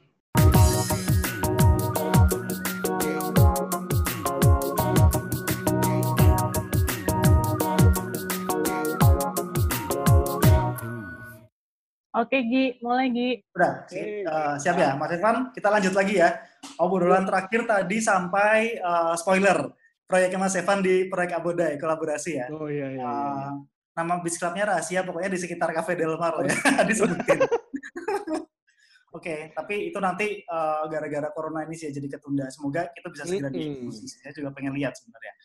Iya. Terus, Mas, eh, sebenarnya saya masih ada pertanyaan, tapi mungkin kita akan buka sambil menanyakan pertanyaan dari teman-teman yang udah mulai banyak yang eh, ngechat nih. Oke. Silakan teman-teman yang nanti eh, mau bertanya. eh, ada masih ada sisa mungkin sekitar tiga pertanyaan lagi, jadi silahkan nanti ditulis di kolom chat untuk saya tanyakan ke Mas Evan langsung dan bisa langsung dijawab. Eh, Oke. Melanjutkan ke pertanyaan yang tadi ada dari Jesslyn. Untuk Mas Evan, kalau ada pilihan untuk berkolaborasi atau mendesain sendiri, lebih pilih yang mana dan alasannya apa? Ehm, sekarang sih kita lebih suka kolaborasi karena gini. eh, saya berusaha F Studio itu juga pengennya nggak mau yang gede-gede amat gitu ya. Maksudnya nggak tahu. Saya biar nggak pusing juga mungkin. Eh, saya belum kebayang misalnya kami diberikan full resort gitu ya. Kami lebih suka ada arsitek teman kami yang mendesain resort. Eh tapi saya perlu ikonik di restorannya atau lobbynya atau spanya atau wedding chapelnya gitu. Jadi eh, kami lebih suka eh, mikirin begitunya. Jadi kayak ini beberapa ya dengan Aboda, terus ini ada juga barusan uh, beberapa minggu lalu dari Pak Yori gitu. Mereka, mereka meriset apanya, tolong dong F Studio bikin signature di sininya gitu. Kami lebih suka begitu sih. Um, bukan membantu juga tapi jadi complementing sesama yeah. teman arsitek lain tapi jadi keren bersama gitu. Dan ya kalau ada apa-apa bisa di backup juga gitu. gitu. Tapi ya lebih suka begitu saya. Maksudnya karena itu nanti sebenarnya juga ke depannya bisa menambah uh, link juga kan gitu. Hmm. Uh, ya siapa tahu habis tadi abodai jembatannya oke, okay, kita happy semua, uh, lanjut lanjut lagi kan menurut saya lebih senang begitu daripada saya berusaha nyari sendiri-sendiri, saya ambil semua proyeknya sendiri. Hmm, enggak juga. Dan saya kalau bikin master plan resort, ya, jujur aja, saya belum punya kapasitas untuk itu gitu. Okay. Kalaupun ada yang kemarin beberapa yang datang gitu, tolong kami desain resort bambu di pulau gitu, kami ngajak temen yang memang udah biasa dengan master plan gitu, yeah. yang resort. Ya, nanti kami detail bangunannya kami deh, tapi kalian master plan-nya deh gitu. Saya mungkin mau biarkan tetap segitu aja gitu, sepertinya ya gitu. Oke. Okay. Mas, tapi kemudian ya tentang profesi tentang profesi arsitektur dan Mas sekarang berarti Mas Evan udah berapa lama ya dengan F Studio ya dari 2012 ya? Iya, eh lumayan 8 tahun nih. Lama Gini, -gini aja. Oh, oh. masih hidup tapi masih hidup. masih. Oh, tambah tambah lemu, berarti tambah makmur hmm. sebenarnya. Eh Mas Amin. Evan, tapi ini sebenarnya pertanyaan ya. Uh, dengan 8 tahun dan sebenarnya dengan eksistensi yang sampai sekarang dianggap spesialis sebagai istilahnya bahkan ada yang nyebut Mas Evan tuh bambu warrior gitu loh gak tahu ya yeah. lebay atau enggak ya tapi oh, oh, silakan nanti di, di, ditanggapi mm uh, udah dianggap kayak spesialis tuh kalau mau ke bambu ya datangnya yeah. ke Evan gitu tapi apakah emang itu yang diinginkan dari awal bahwa F Studio akan pengen seperti itu? Atau sebenarnya pengen mengolah selain bambu juga non bambu lah istilahnya? Ah. Uh, iya tadi saya bilang uh, F Studio sebenarnya akhirnya saya juga membuka mata itu baru berpikiran setahun lalu lah setahun inilah. F Studio sebenarnya pengennya desain struktur gitu. Uh, tapi memang bambu ini selama ya mungkin 8 sampai berapa tahun ke depan jadi medium utama kami untuk melancarkan misi kami untuk kami sebuah studio desain struktur. Kami tertarik terhadap mendesain struktur menggunakan bahan-bahan. Di materialisme ini juga gitu. Uh, cuma memang kami diberi kesempatannya pertama memang bambu dan sebenarnya bambu sendiri juga juga cukup banyak uh, yang masih bisa dieksplor. Jadi ya ya kami nggak masalah juga di dikenalkan sebagai arsitek bambu ya kami bersyukur gitu. Memang kami juga sampai sejauh ini kebanyakan bangunannya bambu. Tapi kalau lihat beberapa setahun ke depan eh setahun yang lalu ini mulai kami oke okay, kami ada bajanya. Ya kami bambu dan baja oke okay, gitu. Ada iya. yang di Baturiti itu yang di dekat tempatnya Pak Andra Martin di di Bali juga. Uh, Pak Andra Martin kan bikin sedikit sedikit garden nah kami oh. lebih di selatannya. Jadi mendingan belok ke tempat kami dulu daripada promosi tetap ya jadi kita bikin itu showroom showroom showroom uh, belakangnya pabrik depannya showroom kita okay. 30 meter bambu structure gitu tapi akhirnya ada fasadnya harus pakai baja karena angin kenceng segala macam bambu takutnya goyang gitu kan karena kaca frameless semua ngeri gitu. Nah, hmm. kami berkompromi dengan itu. Kami mendesain struktur bajanya dengan fasadnya, kacanya yang juga unik dari kami gitu. Yeah. Jadi kami mulai begitu. Bambunya ada, terus kemudian bambu berkolaborasi dengan baja dan kaca sebagai sesuatu yang menarik. Hmm. Gitu. Yang terakhir di Grand Mirage itu di Benoa juga uh, restoran beach club gitu, tapi dia mau bener-bener mau AC gitu. Nah, AC kalau bambu dipaksain masih bolong ke sini gitu. Ya udah, hmm. mana pakai beton frameless glass aja gitu. Tapi desainnya kita bikin yang unik ya gitu. Si dia di tengah gitu kemudian dibungkus bambu. Nah, akhirnya kami mulai kompromi dengan itu sehingga harapan nanti ke depannya buat kami jadinya lebih kaya sih. Kalau hmm. dulu hanya bambu semua gitu, ternyata sekarang kalau di kombinasiin sama material lain oke okay juga kok dan nggak dan nggak bambunya nggak kalah justru malah saling melengkapi. Itu jadi filosofi kami mulai pelan-pelan mau kami geser dan klien-klien juga mulai kami tunjukkan kami juga bisa gitu. Tapi kalau akhirnya misalnya berubah menjadi baja semua ya nggak tahu mungkin juga gitu bisa jadi uh, ada, ada, ada soalnya kemarin beberapa kan mau bikin uh, instalasi gitu pakai bambu cuman yang akhirnya yang supply adalah material bambu palsu gitu kan. Buat saya gini, saya bilang ke suppliernya, beri saya itu adalah bahan um, extended plastik gitu, nggak apa-apa. Tapi nggak usah diwarnain bambu. Kami mau merancang pipa plastik, mendesain struktur menggunakan pipa plastik. Nggak apa-apa, kami senang. Tapi jangan itu dipalsu-palsuin jadi bambu biar "Eh, ini bambu iya. palsu nih nggak. Gitu.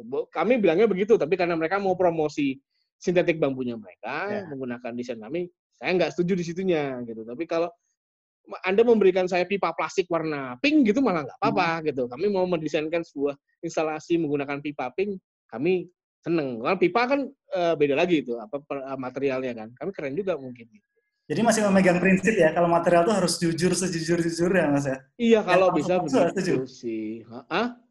Lah iya enggak setuju. sih. Oh, oh lawang apa yang panel semen nggak dimakan rayap, Wah, rayap makan semen gimana?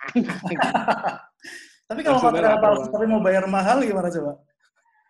ah masih belum sih, masih nggak apa-apa. Masih Saya bisa masih- prinsipnya masih bisa dipegang lah ya. Oh, masih masih masih. Oke. saya, Mumpung saya, masih- saya udah mahal soalnya. Oke, Mas, eh, saya akan eh, sambil sambil menanyakan dari Iya. yang tadi teman-teman tanyain juga. Mm-mm. Terakhir tadi sampai em, jenis bambu dan ini ya, dan struktur bambu. Sekarang ini ada beberapa pertanyaan. Oh ini bukan pertanyaan sih, dari Richard. Agi suka nyindir tuh, enggak enggak nyindir ini menyebutkan kenyataan cat sebenarnya.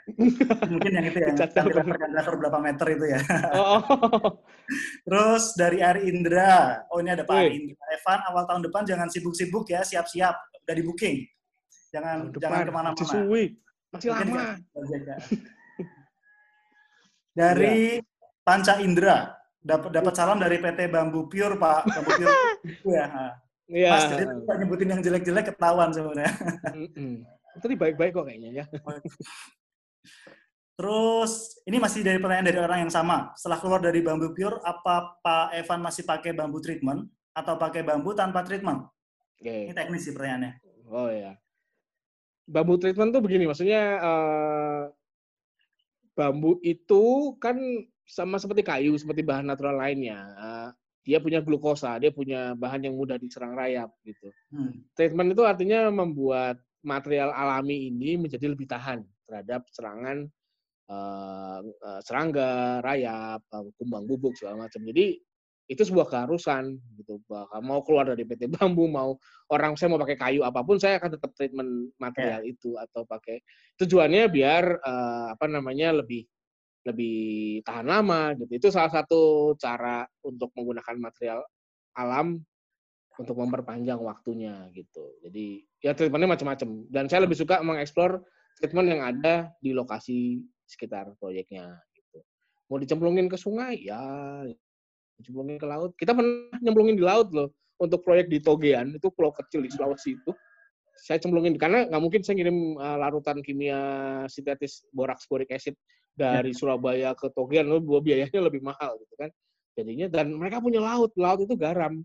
Ya wes toh, maksudnya deal-dealan sama kliennya, kalian mau nunggu nggak enam bulan tapi harvesting dulu dari pulau-pulau sekitar bambunya, celupin di apa di air laut dibolongin, diikat biar nggak kabur, hanyut, kena air garam, eh, ya it works. Tapi ya perlu nunggu enam bulan. Tapi for free jadinya. Iya. Eh, ini. Itu salah satu treatment juga ya Mas ya garam ya? Iya, air garam kan membuat apa ya akhirnya bambunya jadi kecut ya, jadi asin Iya. kan. Jadi si gula-gulanya tergantikan. Tapi kalau misalnya tapi ngirim, emang lama. ngirim saran treatment tadi dari mana, itu emang nggak memungkinkan ya Mas ya? Memungkinkan budgetnya yang tidak memungkinkan. Oh, ujung-ujungnya duit, UD lagi Loh, ya? iya, loh, iya, akhirnya itu kan dan maunya gini, saya konsepnya maunya sangat lokal gitu ya. Misalnya Hmm. itu di Pulau Togian tuh nggak dapat sinyal, nggak dapat apa gitu. Eh, keren banget memang tempatnya. Tapi mau kayak Robinson Crusoe gitu, jadi emang nemu bambu di situ di pulau itu digeret, geret sana sini jadi desain gitu. Nah, masuk udah begitu, terus keren-kerennya akhirnya datang shipment wah kontaineran apa obat kimia di tengah alam itu kan agak sayang.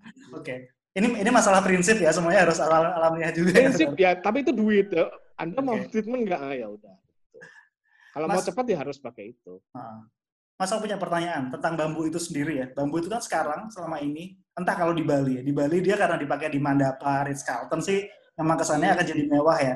Tapi dia tidak per- tidak akan pernah kelihatan bahwa dia adalah barang permanen. Bambu itu selalu dipandang sebagai material temporer. Bahkan Ya. kalau di Jakarta kadang-kadang selain temporer dianggap murah dan kayak uh, ekonomis gitu loh. Dulu kan pernah Betul. ya zaman tahun politik tuh kayak masang bendera pakai bambu aja di dihujat satu netizen Indonesia gitu kan. Padahal sebenarnya kan bambu nggak seperti itu. Nah, menurut Iya. Mas Evan sendiri apakah memang bambu seperti itu atau sebenarnya enggak? Karena di Bali kan aplikasi pengaplikasiannya beda ya. Nah ya itu udah udah kamu omongin sendiri tuh. Apa aplikasinya yang penting kan gitu. Udah udah Ya jawab karena sendiri. kebetulan ya, oh, di Jakarta. Makanya aku sebenarnya F2B itu pengen banget punya proyek di Jakarta, tapi nggak kejadian terus. Oh, pernah hampir ya? tapi nggak jadi. Heeh. mindset Kalau kali di ya. Ancol. Eh iya, sam iya, tapi mungkin mindset karena akhirnya orang mungkin ah bikin bangunan bambu, aduh aduh aduh investornya temennya nggak jadi nggak struck apa gimana gitu kan. Satunya seneng, satunya ih bangunan bambu ntar kayak gimana gitu. Eh, Tapi banyak mereka udah pernah ke gitu. Bali sebenarnya kan. Betul, tapi mungkin adaptasinya beda kan gitu. Ya. Sebenarnya kita penantangnya gitu gimana mendesain di Jakarta mesti beda dong kalau di Bali, nggak yang bisa. Dan kita juga pengennya maunya bukan yang di Jakarta dapat tempat yang luas, kami bikin eh, restoran apa-apa gitu. Saya kebayangnya di Kemang gitu ya, di sebelah kantor Abode bikin.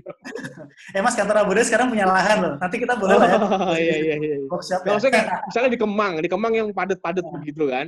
Terus gimana Ah. kita membuat sesuatu yang baru di situ ya dengan resikonya padat, kebakaran, apa nah, itu kan jadi menantang. Kalau itu membuat sesuatu itu berhasil di situ, Jakarta harusnya sudah cepat sih. Cuman emang karena aplikasinya ya kayak begitu dianggapnya gitu. Bahkan sebenarnya gini, eh, orang di tradisional aja, aku kalau keliling di beberapa di tempat Indonesia, dia udah nggak terlalu mikirin dinding bambunya tahan cuaca atau enggak gitu. Ya. Nah, atapnya semakin pendek tutisannya sehingga akhirnya dinding bambunya kena hujan, kena panas, lapuk.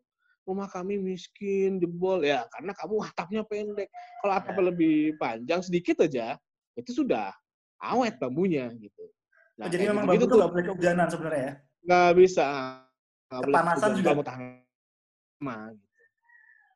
Iya, panas dan hujan nggak boleh bareng. Nah, itu itu kan salah satu materiality kan, Hmm. eh, memahami karakter. Jadi kalau mau bikin fasad bambu, ya siap-siap aja berapa bulan apa setahun setidaknya itu remuk gitu.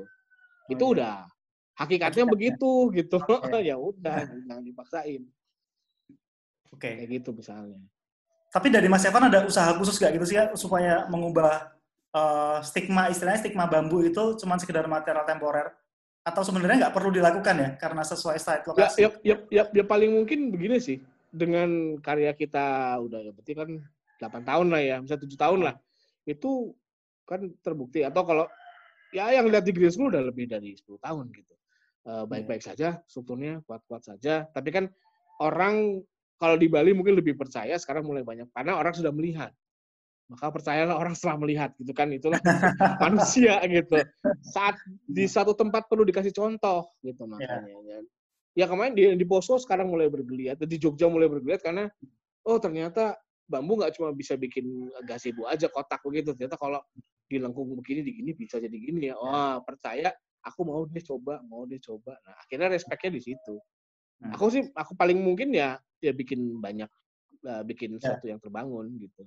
Mas tapi Kalau penasaran project ya workshop dengan mahasiswa gitu misalnya. Oke. Mas, aku penasaran ya. Sekarang selama ini bambu itu kan selalu dipakai ya. Apabila dia dibangun pun tuh kebanyakan kan komersial gitu ya. Uh, Ya. Sebuah bagian pendukung dari resort gitu. Uh, Ah. Pernah nggak sih ada orang yang minta bikin rumah tinggal pakai bambu selama ini? Ad- ada kita ada hmm, berapa ya tiga gitu tiga Keseluruhan dibangun dengan bambu ya?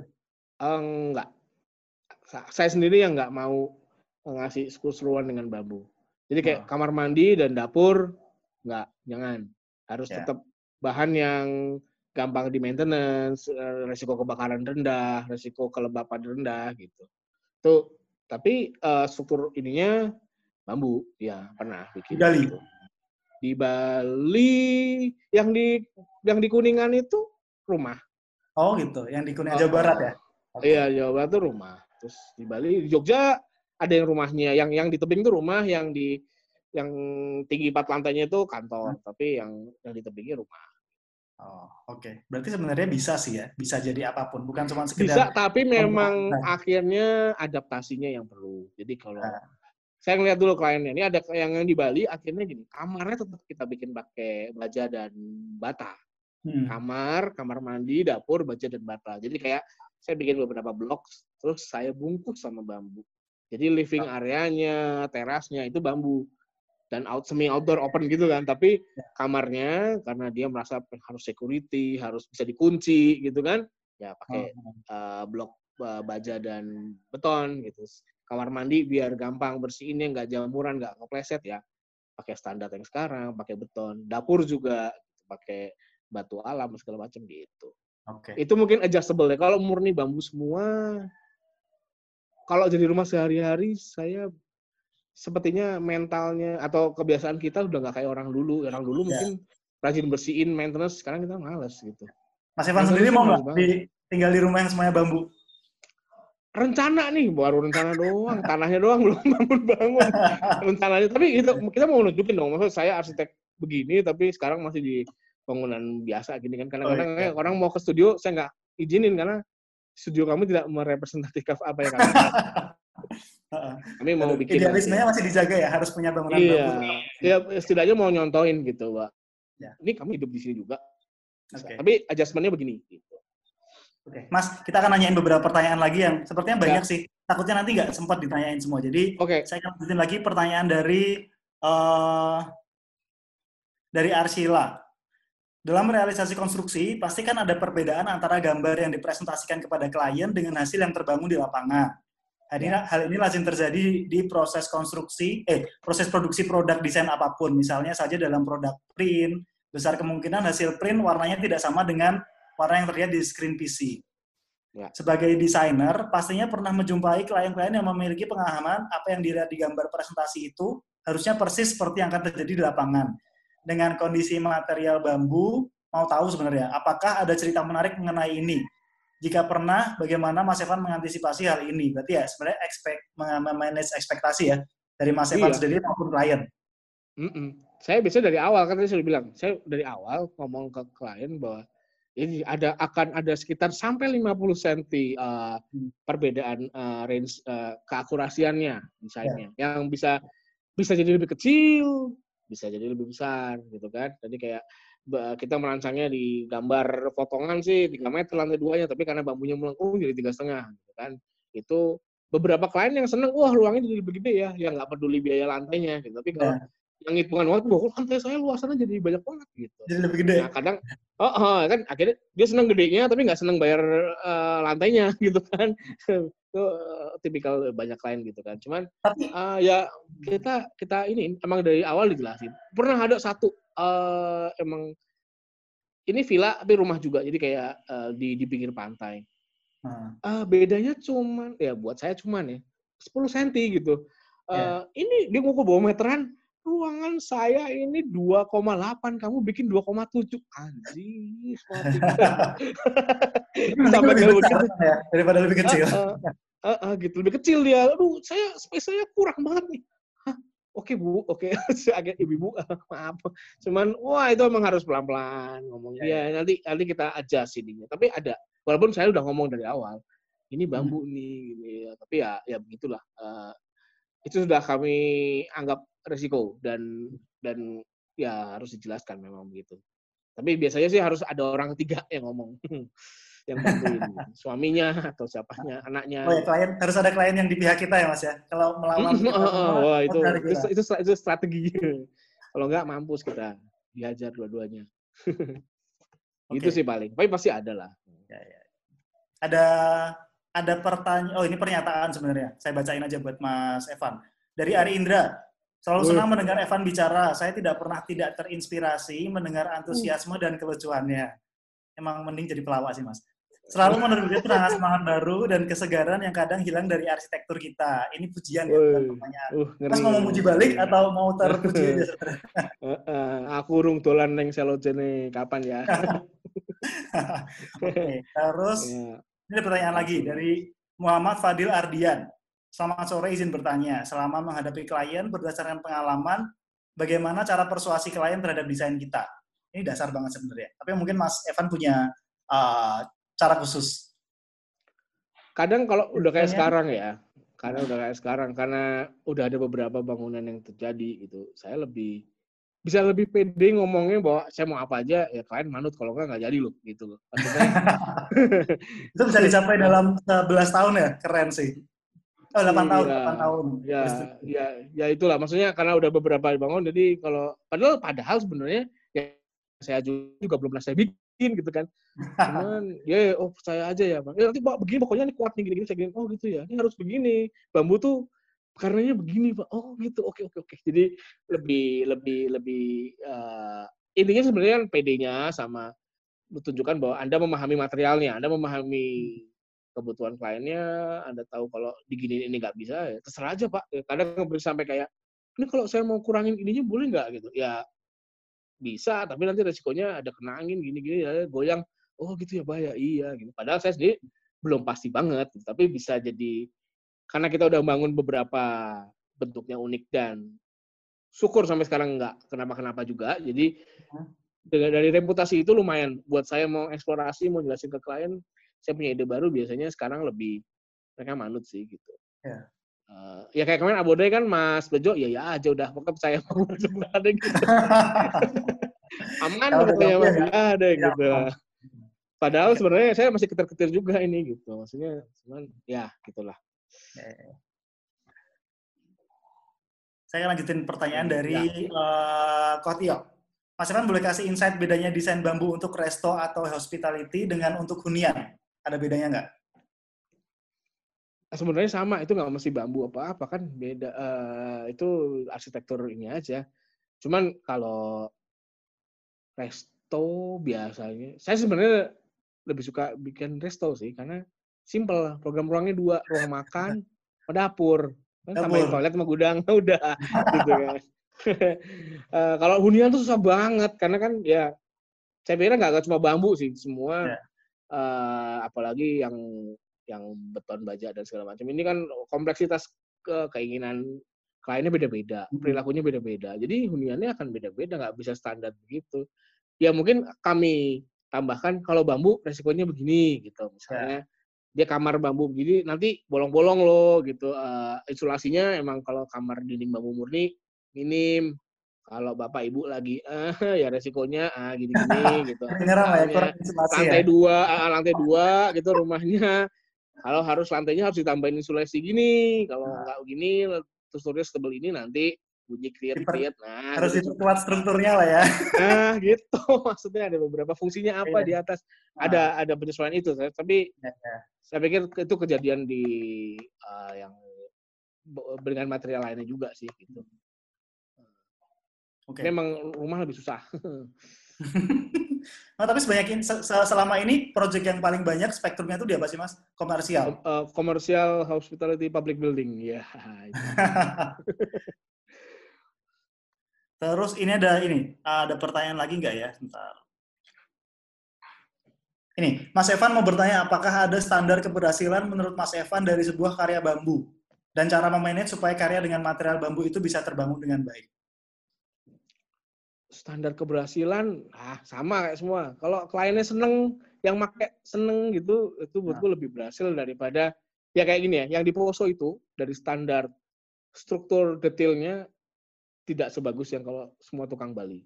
Tapi Ya. menurutku itu berhasil banget karena bangunannya hidup bangunannya dipakai orang-orang seneng Eh, kliennya seneng banget dapat bangunan seedan itu dengan harga semurah itu terus kemudian masyarakat sekitarnya pakai semua. Itu buat saya seneng banget. Itu keberhasilan buat kami keberhasilan paling tinggi pembangunan di Poso itu ya dari segi keberhasilan. Karena oh semua dipakai segala macam Eh, diapresiasi gitu semua seneng wah keren foto semua karena eh, daripada bangunannya keren tapi sepi gitu. Ya, ya. Pokoknya cuma buat eh, itu buat saya kurang kurang Eh, tapi itu terlepas bambu atau bukan sih. Yang penting kuat yang penting bisa bertahan lama itu poin saya maksudnya Ya.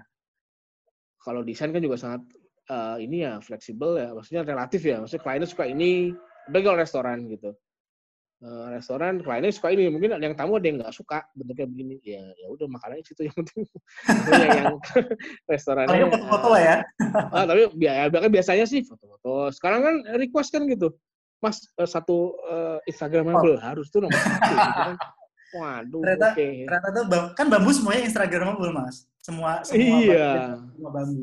Ya Nah sih? itu dia makanya. Oh, Kalau bisa di spot situ, spot situ, spot situ ada, hmm ini rame nih. Cuman ya kita kita berusaha dengerin itu karena ya gimana gimana yang mengundang orang datang kan salah satunya itu gitu Ya. jadi uh, itu sih kebersihan sebenarnya lebih ke kalau itu puas bukan yang kebangun terus nggak dipakai menurut saya perfect tapi kosong nggak enak Ya, mendingan enak juga. nggak mendingan ya ya bagus perfect ya kayak mandapah itulah ya. Itu perfect oh kualitasnya oke dirawat dengan baik tamunya bu ngantre. Saya telepon aja nggak dianggap pokoknya.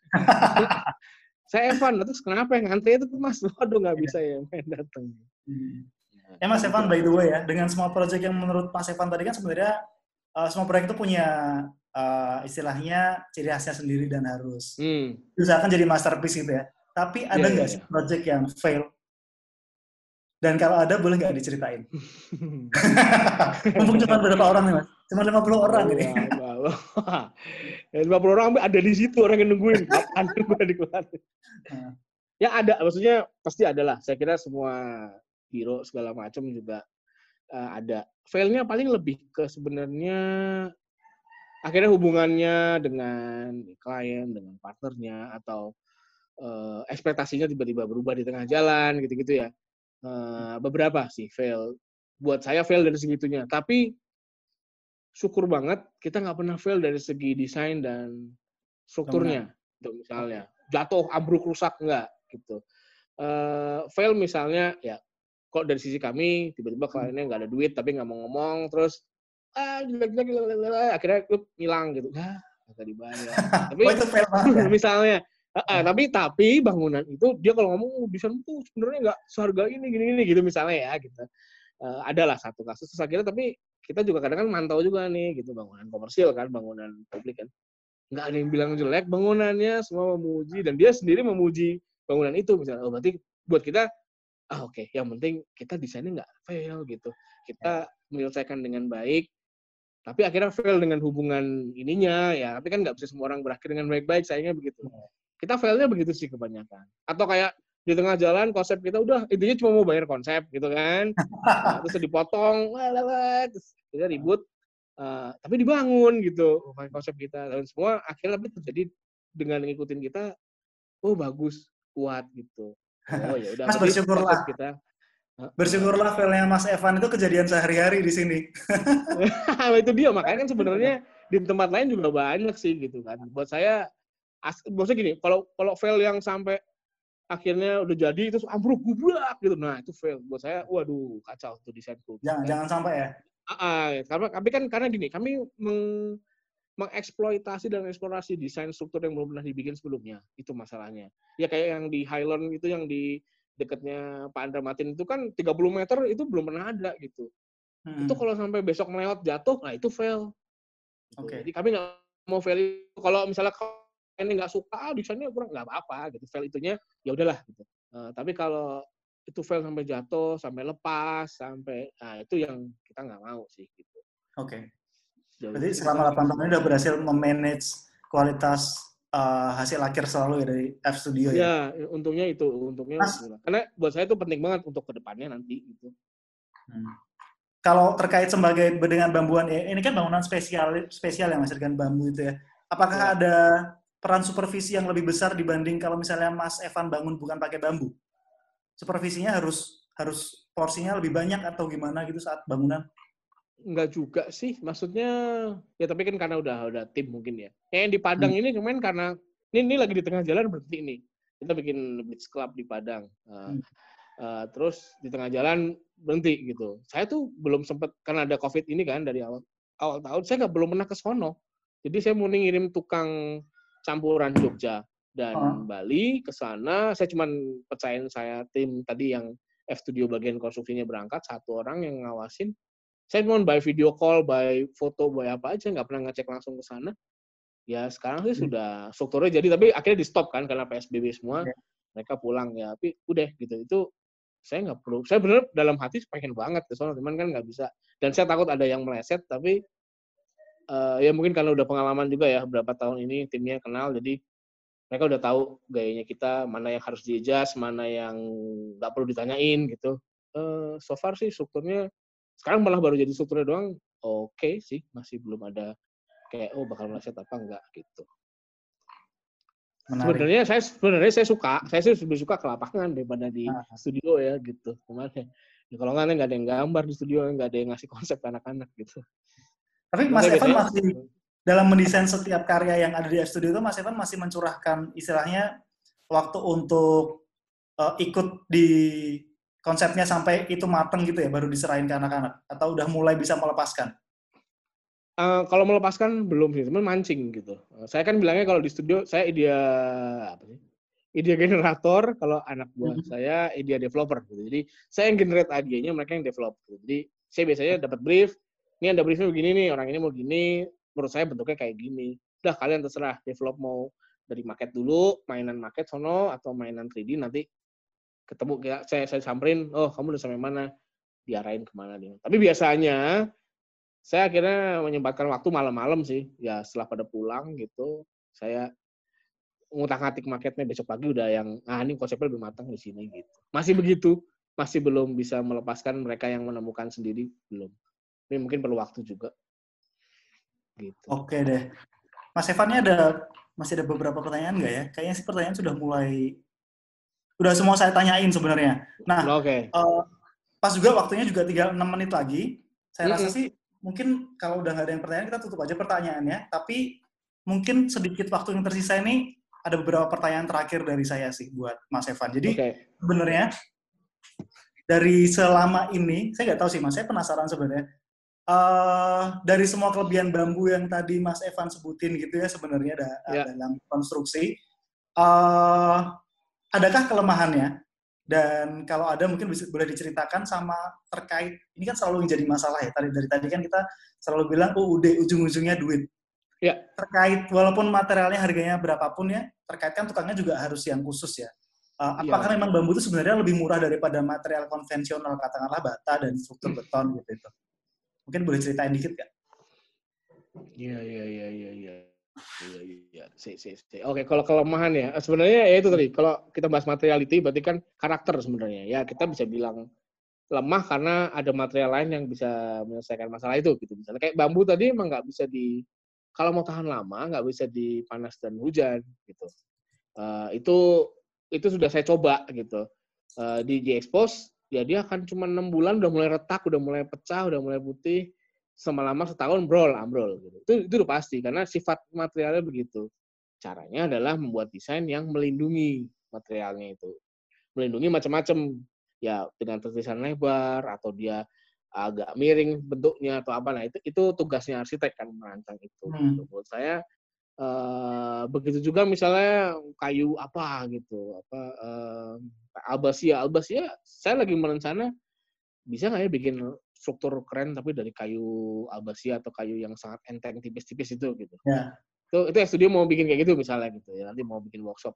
Uh, tapi kita harus memahami dulu albasia itu bagus nggak. Gitu. Misalnya uh, sama gini juga, bambu itu kan memang elastis, dia fleksibel. Jangan bikin cantilever gitu. Uh, sekuat apa pun kremonanya, karena materialnya itu fleksibel pasti akan goyang. Jadi buat saya kalau memaksakan cantilever bambu nggak mau goyang itu berarti melawan hukum alamnya bambu gitu Ya. karena dia bahannya sendiri gitu kalau mau cantilever pakailah baja pakailah beton nah, misalnya begitu jadi Ya. saya nggak pernah mau mengusahain bikin cantilever yang nggak bergoyang-goyang kalau pakai bambu gitu. pasti akan goyang karena materialnya Ya. begitu nah kayak gitu gitulah maksudnya pemahaman materialitinya itu yang membuat kalau bisa kita nggak menunjukkan kelemahannya gitu. Atau Ya. kalau memang benar-benar perlu mau bikin eh, kayak saya decking bambu nggak benar bisa. Maksudnya saya harus bilang ke klien lo mau decking bambu tapi enam bulan jebol, kaki lo kejepit situ gitu. Karena masih Ya. remek gitu. Pakailah decking kayu. Ayo. Dan kolaborasi bambu dan kayu oke gitu. Nah, harus begitu gitu. Jadi eh, saya arahnya ke situ sih kalau apa namanya? kelemahannya ya gitu. Pasti ada Hmm. kelemahan. Ya kayak uh, bambu tidur gitu ya. Bambu tidur tuh sebenarnya agak lemah dikasih beban gitu karena masih dia remek gitu. Ya. Jadi kalau bisa taruh titik bebannya jangan di pas di situ. Nah, kayak gitu-gitu tuh. Itu udah mulai agak struktural sih. Ya, Pemahaman struktural ya. engineer. Heeh, jadi ya bambu kuat kuat tegak begini tapi kalau tidur gini ditiban gini nih remek nih gitu. Nah, kayak gitu-gitu tuh. Itu yang oh berarti gua nggak bisa begitu ya Yang gitu. harus dipahami sebelum mendesain bambu. Oke. Mm-mm, mm-mm. itu, itu itu itu by experience sih tapi akhirnya Ya. karena by experience lihat kejadian gitu. Terus tadi pertanyaan yang kedua apa? Di- tentang budget. Apakah bambu itu memang lebih murah daripada material konvensional yang bisa dipakai? Arsiteknya lebih mahal. Saya tahu sih jawabannya pasti. Arsiteknya mahal soalnya monopoli kan ya Mas. Iya, eh. Lo enggak, kan begini dong. Apa? Kamu bisa mendesain sesuatu yang bagus dengan barang yang murah, lalu dilayak dihargai tinggi dong. Ya nggak sih? Daripada kamu kamu mendesain sesuatu yang bagus dari bahan yang mahal ya ya udah mahal pasti bagus. Yang Teorinya memang begitu kan? Ya kan gitu. Ya itu itu saya bercandaan saja kalau saya ditanyain IAI sebenarnya. Saya nggak mau persentase ala IAI lah wah aduh nanti murah banget saya gitu kan. Kalau Iya. misalnya dipertanyain gitu. Tapi kan eh, tapi kalau dari segi budget sebenarnya kalau yang kami berusaha mendesain sesuatu yang tidak apple to apple gitu sehingga nggak bisa dibandingin kalau struktur bambunya studio itu nggak bisa dibandingin pakai baja gitu Ya. bisa dibikin pakai baja, oh pasti jelas lebih mahal baja karena Oke. bentuknya begitu gitu kan. Eh, kami berusahanya begitu. Tapi kalau Oke. sesimpel apple to apple mau bikin gazebo ya, ya paling murah Ah. bambu kan. Gitu Oke, aja dari segi materialnya. thank you. Kalau dihitung satu satuan batang ya, tapi misalnya begitu. Oke deh, kebayang. Jadi Ya. nanti itu terjadi interpretasi eh, interpretasiin sama teman-teman sendiri ya. Tapi karena waktu kita udah tinggal satu menit lagi mas dan kita udah sesi yang ketiga ya, Oke. kita nggak kerasa banget. Eh, thank you banget Mas Evan udah bergabung, udah Oke, menjawab banyak pertanyaan semua. dari saya dan teman-teman. Semoga kita ada kesempatan bertemu lagi. Semoga nanti kita Terima kasih Ya. Mas Evan. eh, Makasih, makasih. Semoga kita agak potong, Makasih, tapi teman-teman semoga diskusi kita hari ini cukup insightful buat teman-teman, bisa memberikan sudut Ya. pandang yang baru bahwa banyak sebenarnya material yang bisa kita kembangkan. Hari ini bambu adalah salah satunya yang dikembangkan secara khusus oleh Mas Evan, tapi semoga dari sini kita bisa mengeksplorasi hal yang lebih besar lagi di uh, profesi kita masing-masing, bagaimana kita uh, merancang dan mendesain dalam uh, keseharian kita. Saya Agi Aditama, dan uh, akan harus pamit karena waktu tinggal satu menit lagi. Saya akan kembalikan ke Mbak Sunti. Thank you Mas Evan udah berdiskusi sama saya. Makasih, Mas Agi. Terima Terima kasih nanti Mas ya. Evan. Terima Terima kasih teman-teman semua. Semuanya. Selamat menyiapkan buka puasa. selamat menyiapkan buka puasa. Thank you. Selamat berbuka puasa. Yuk.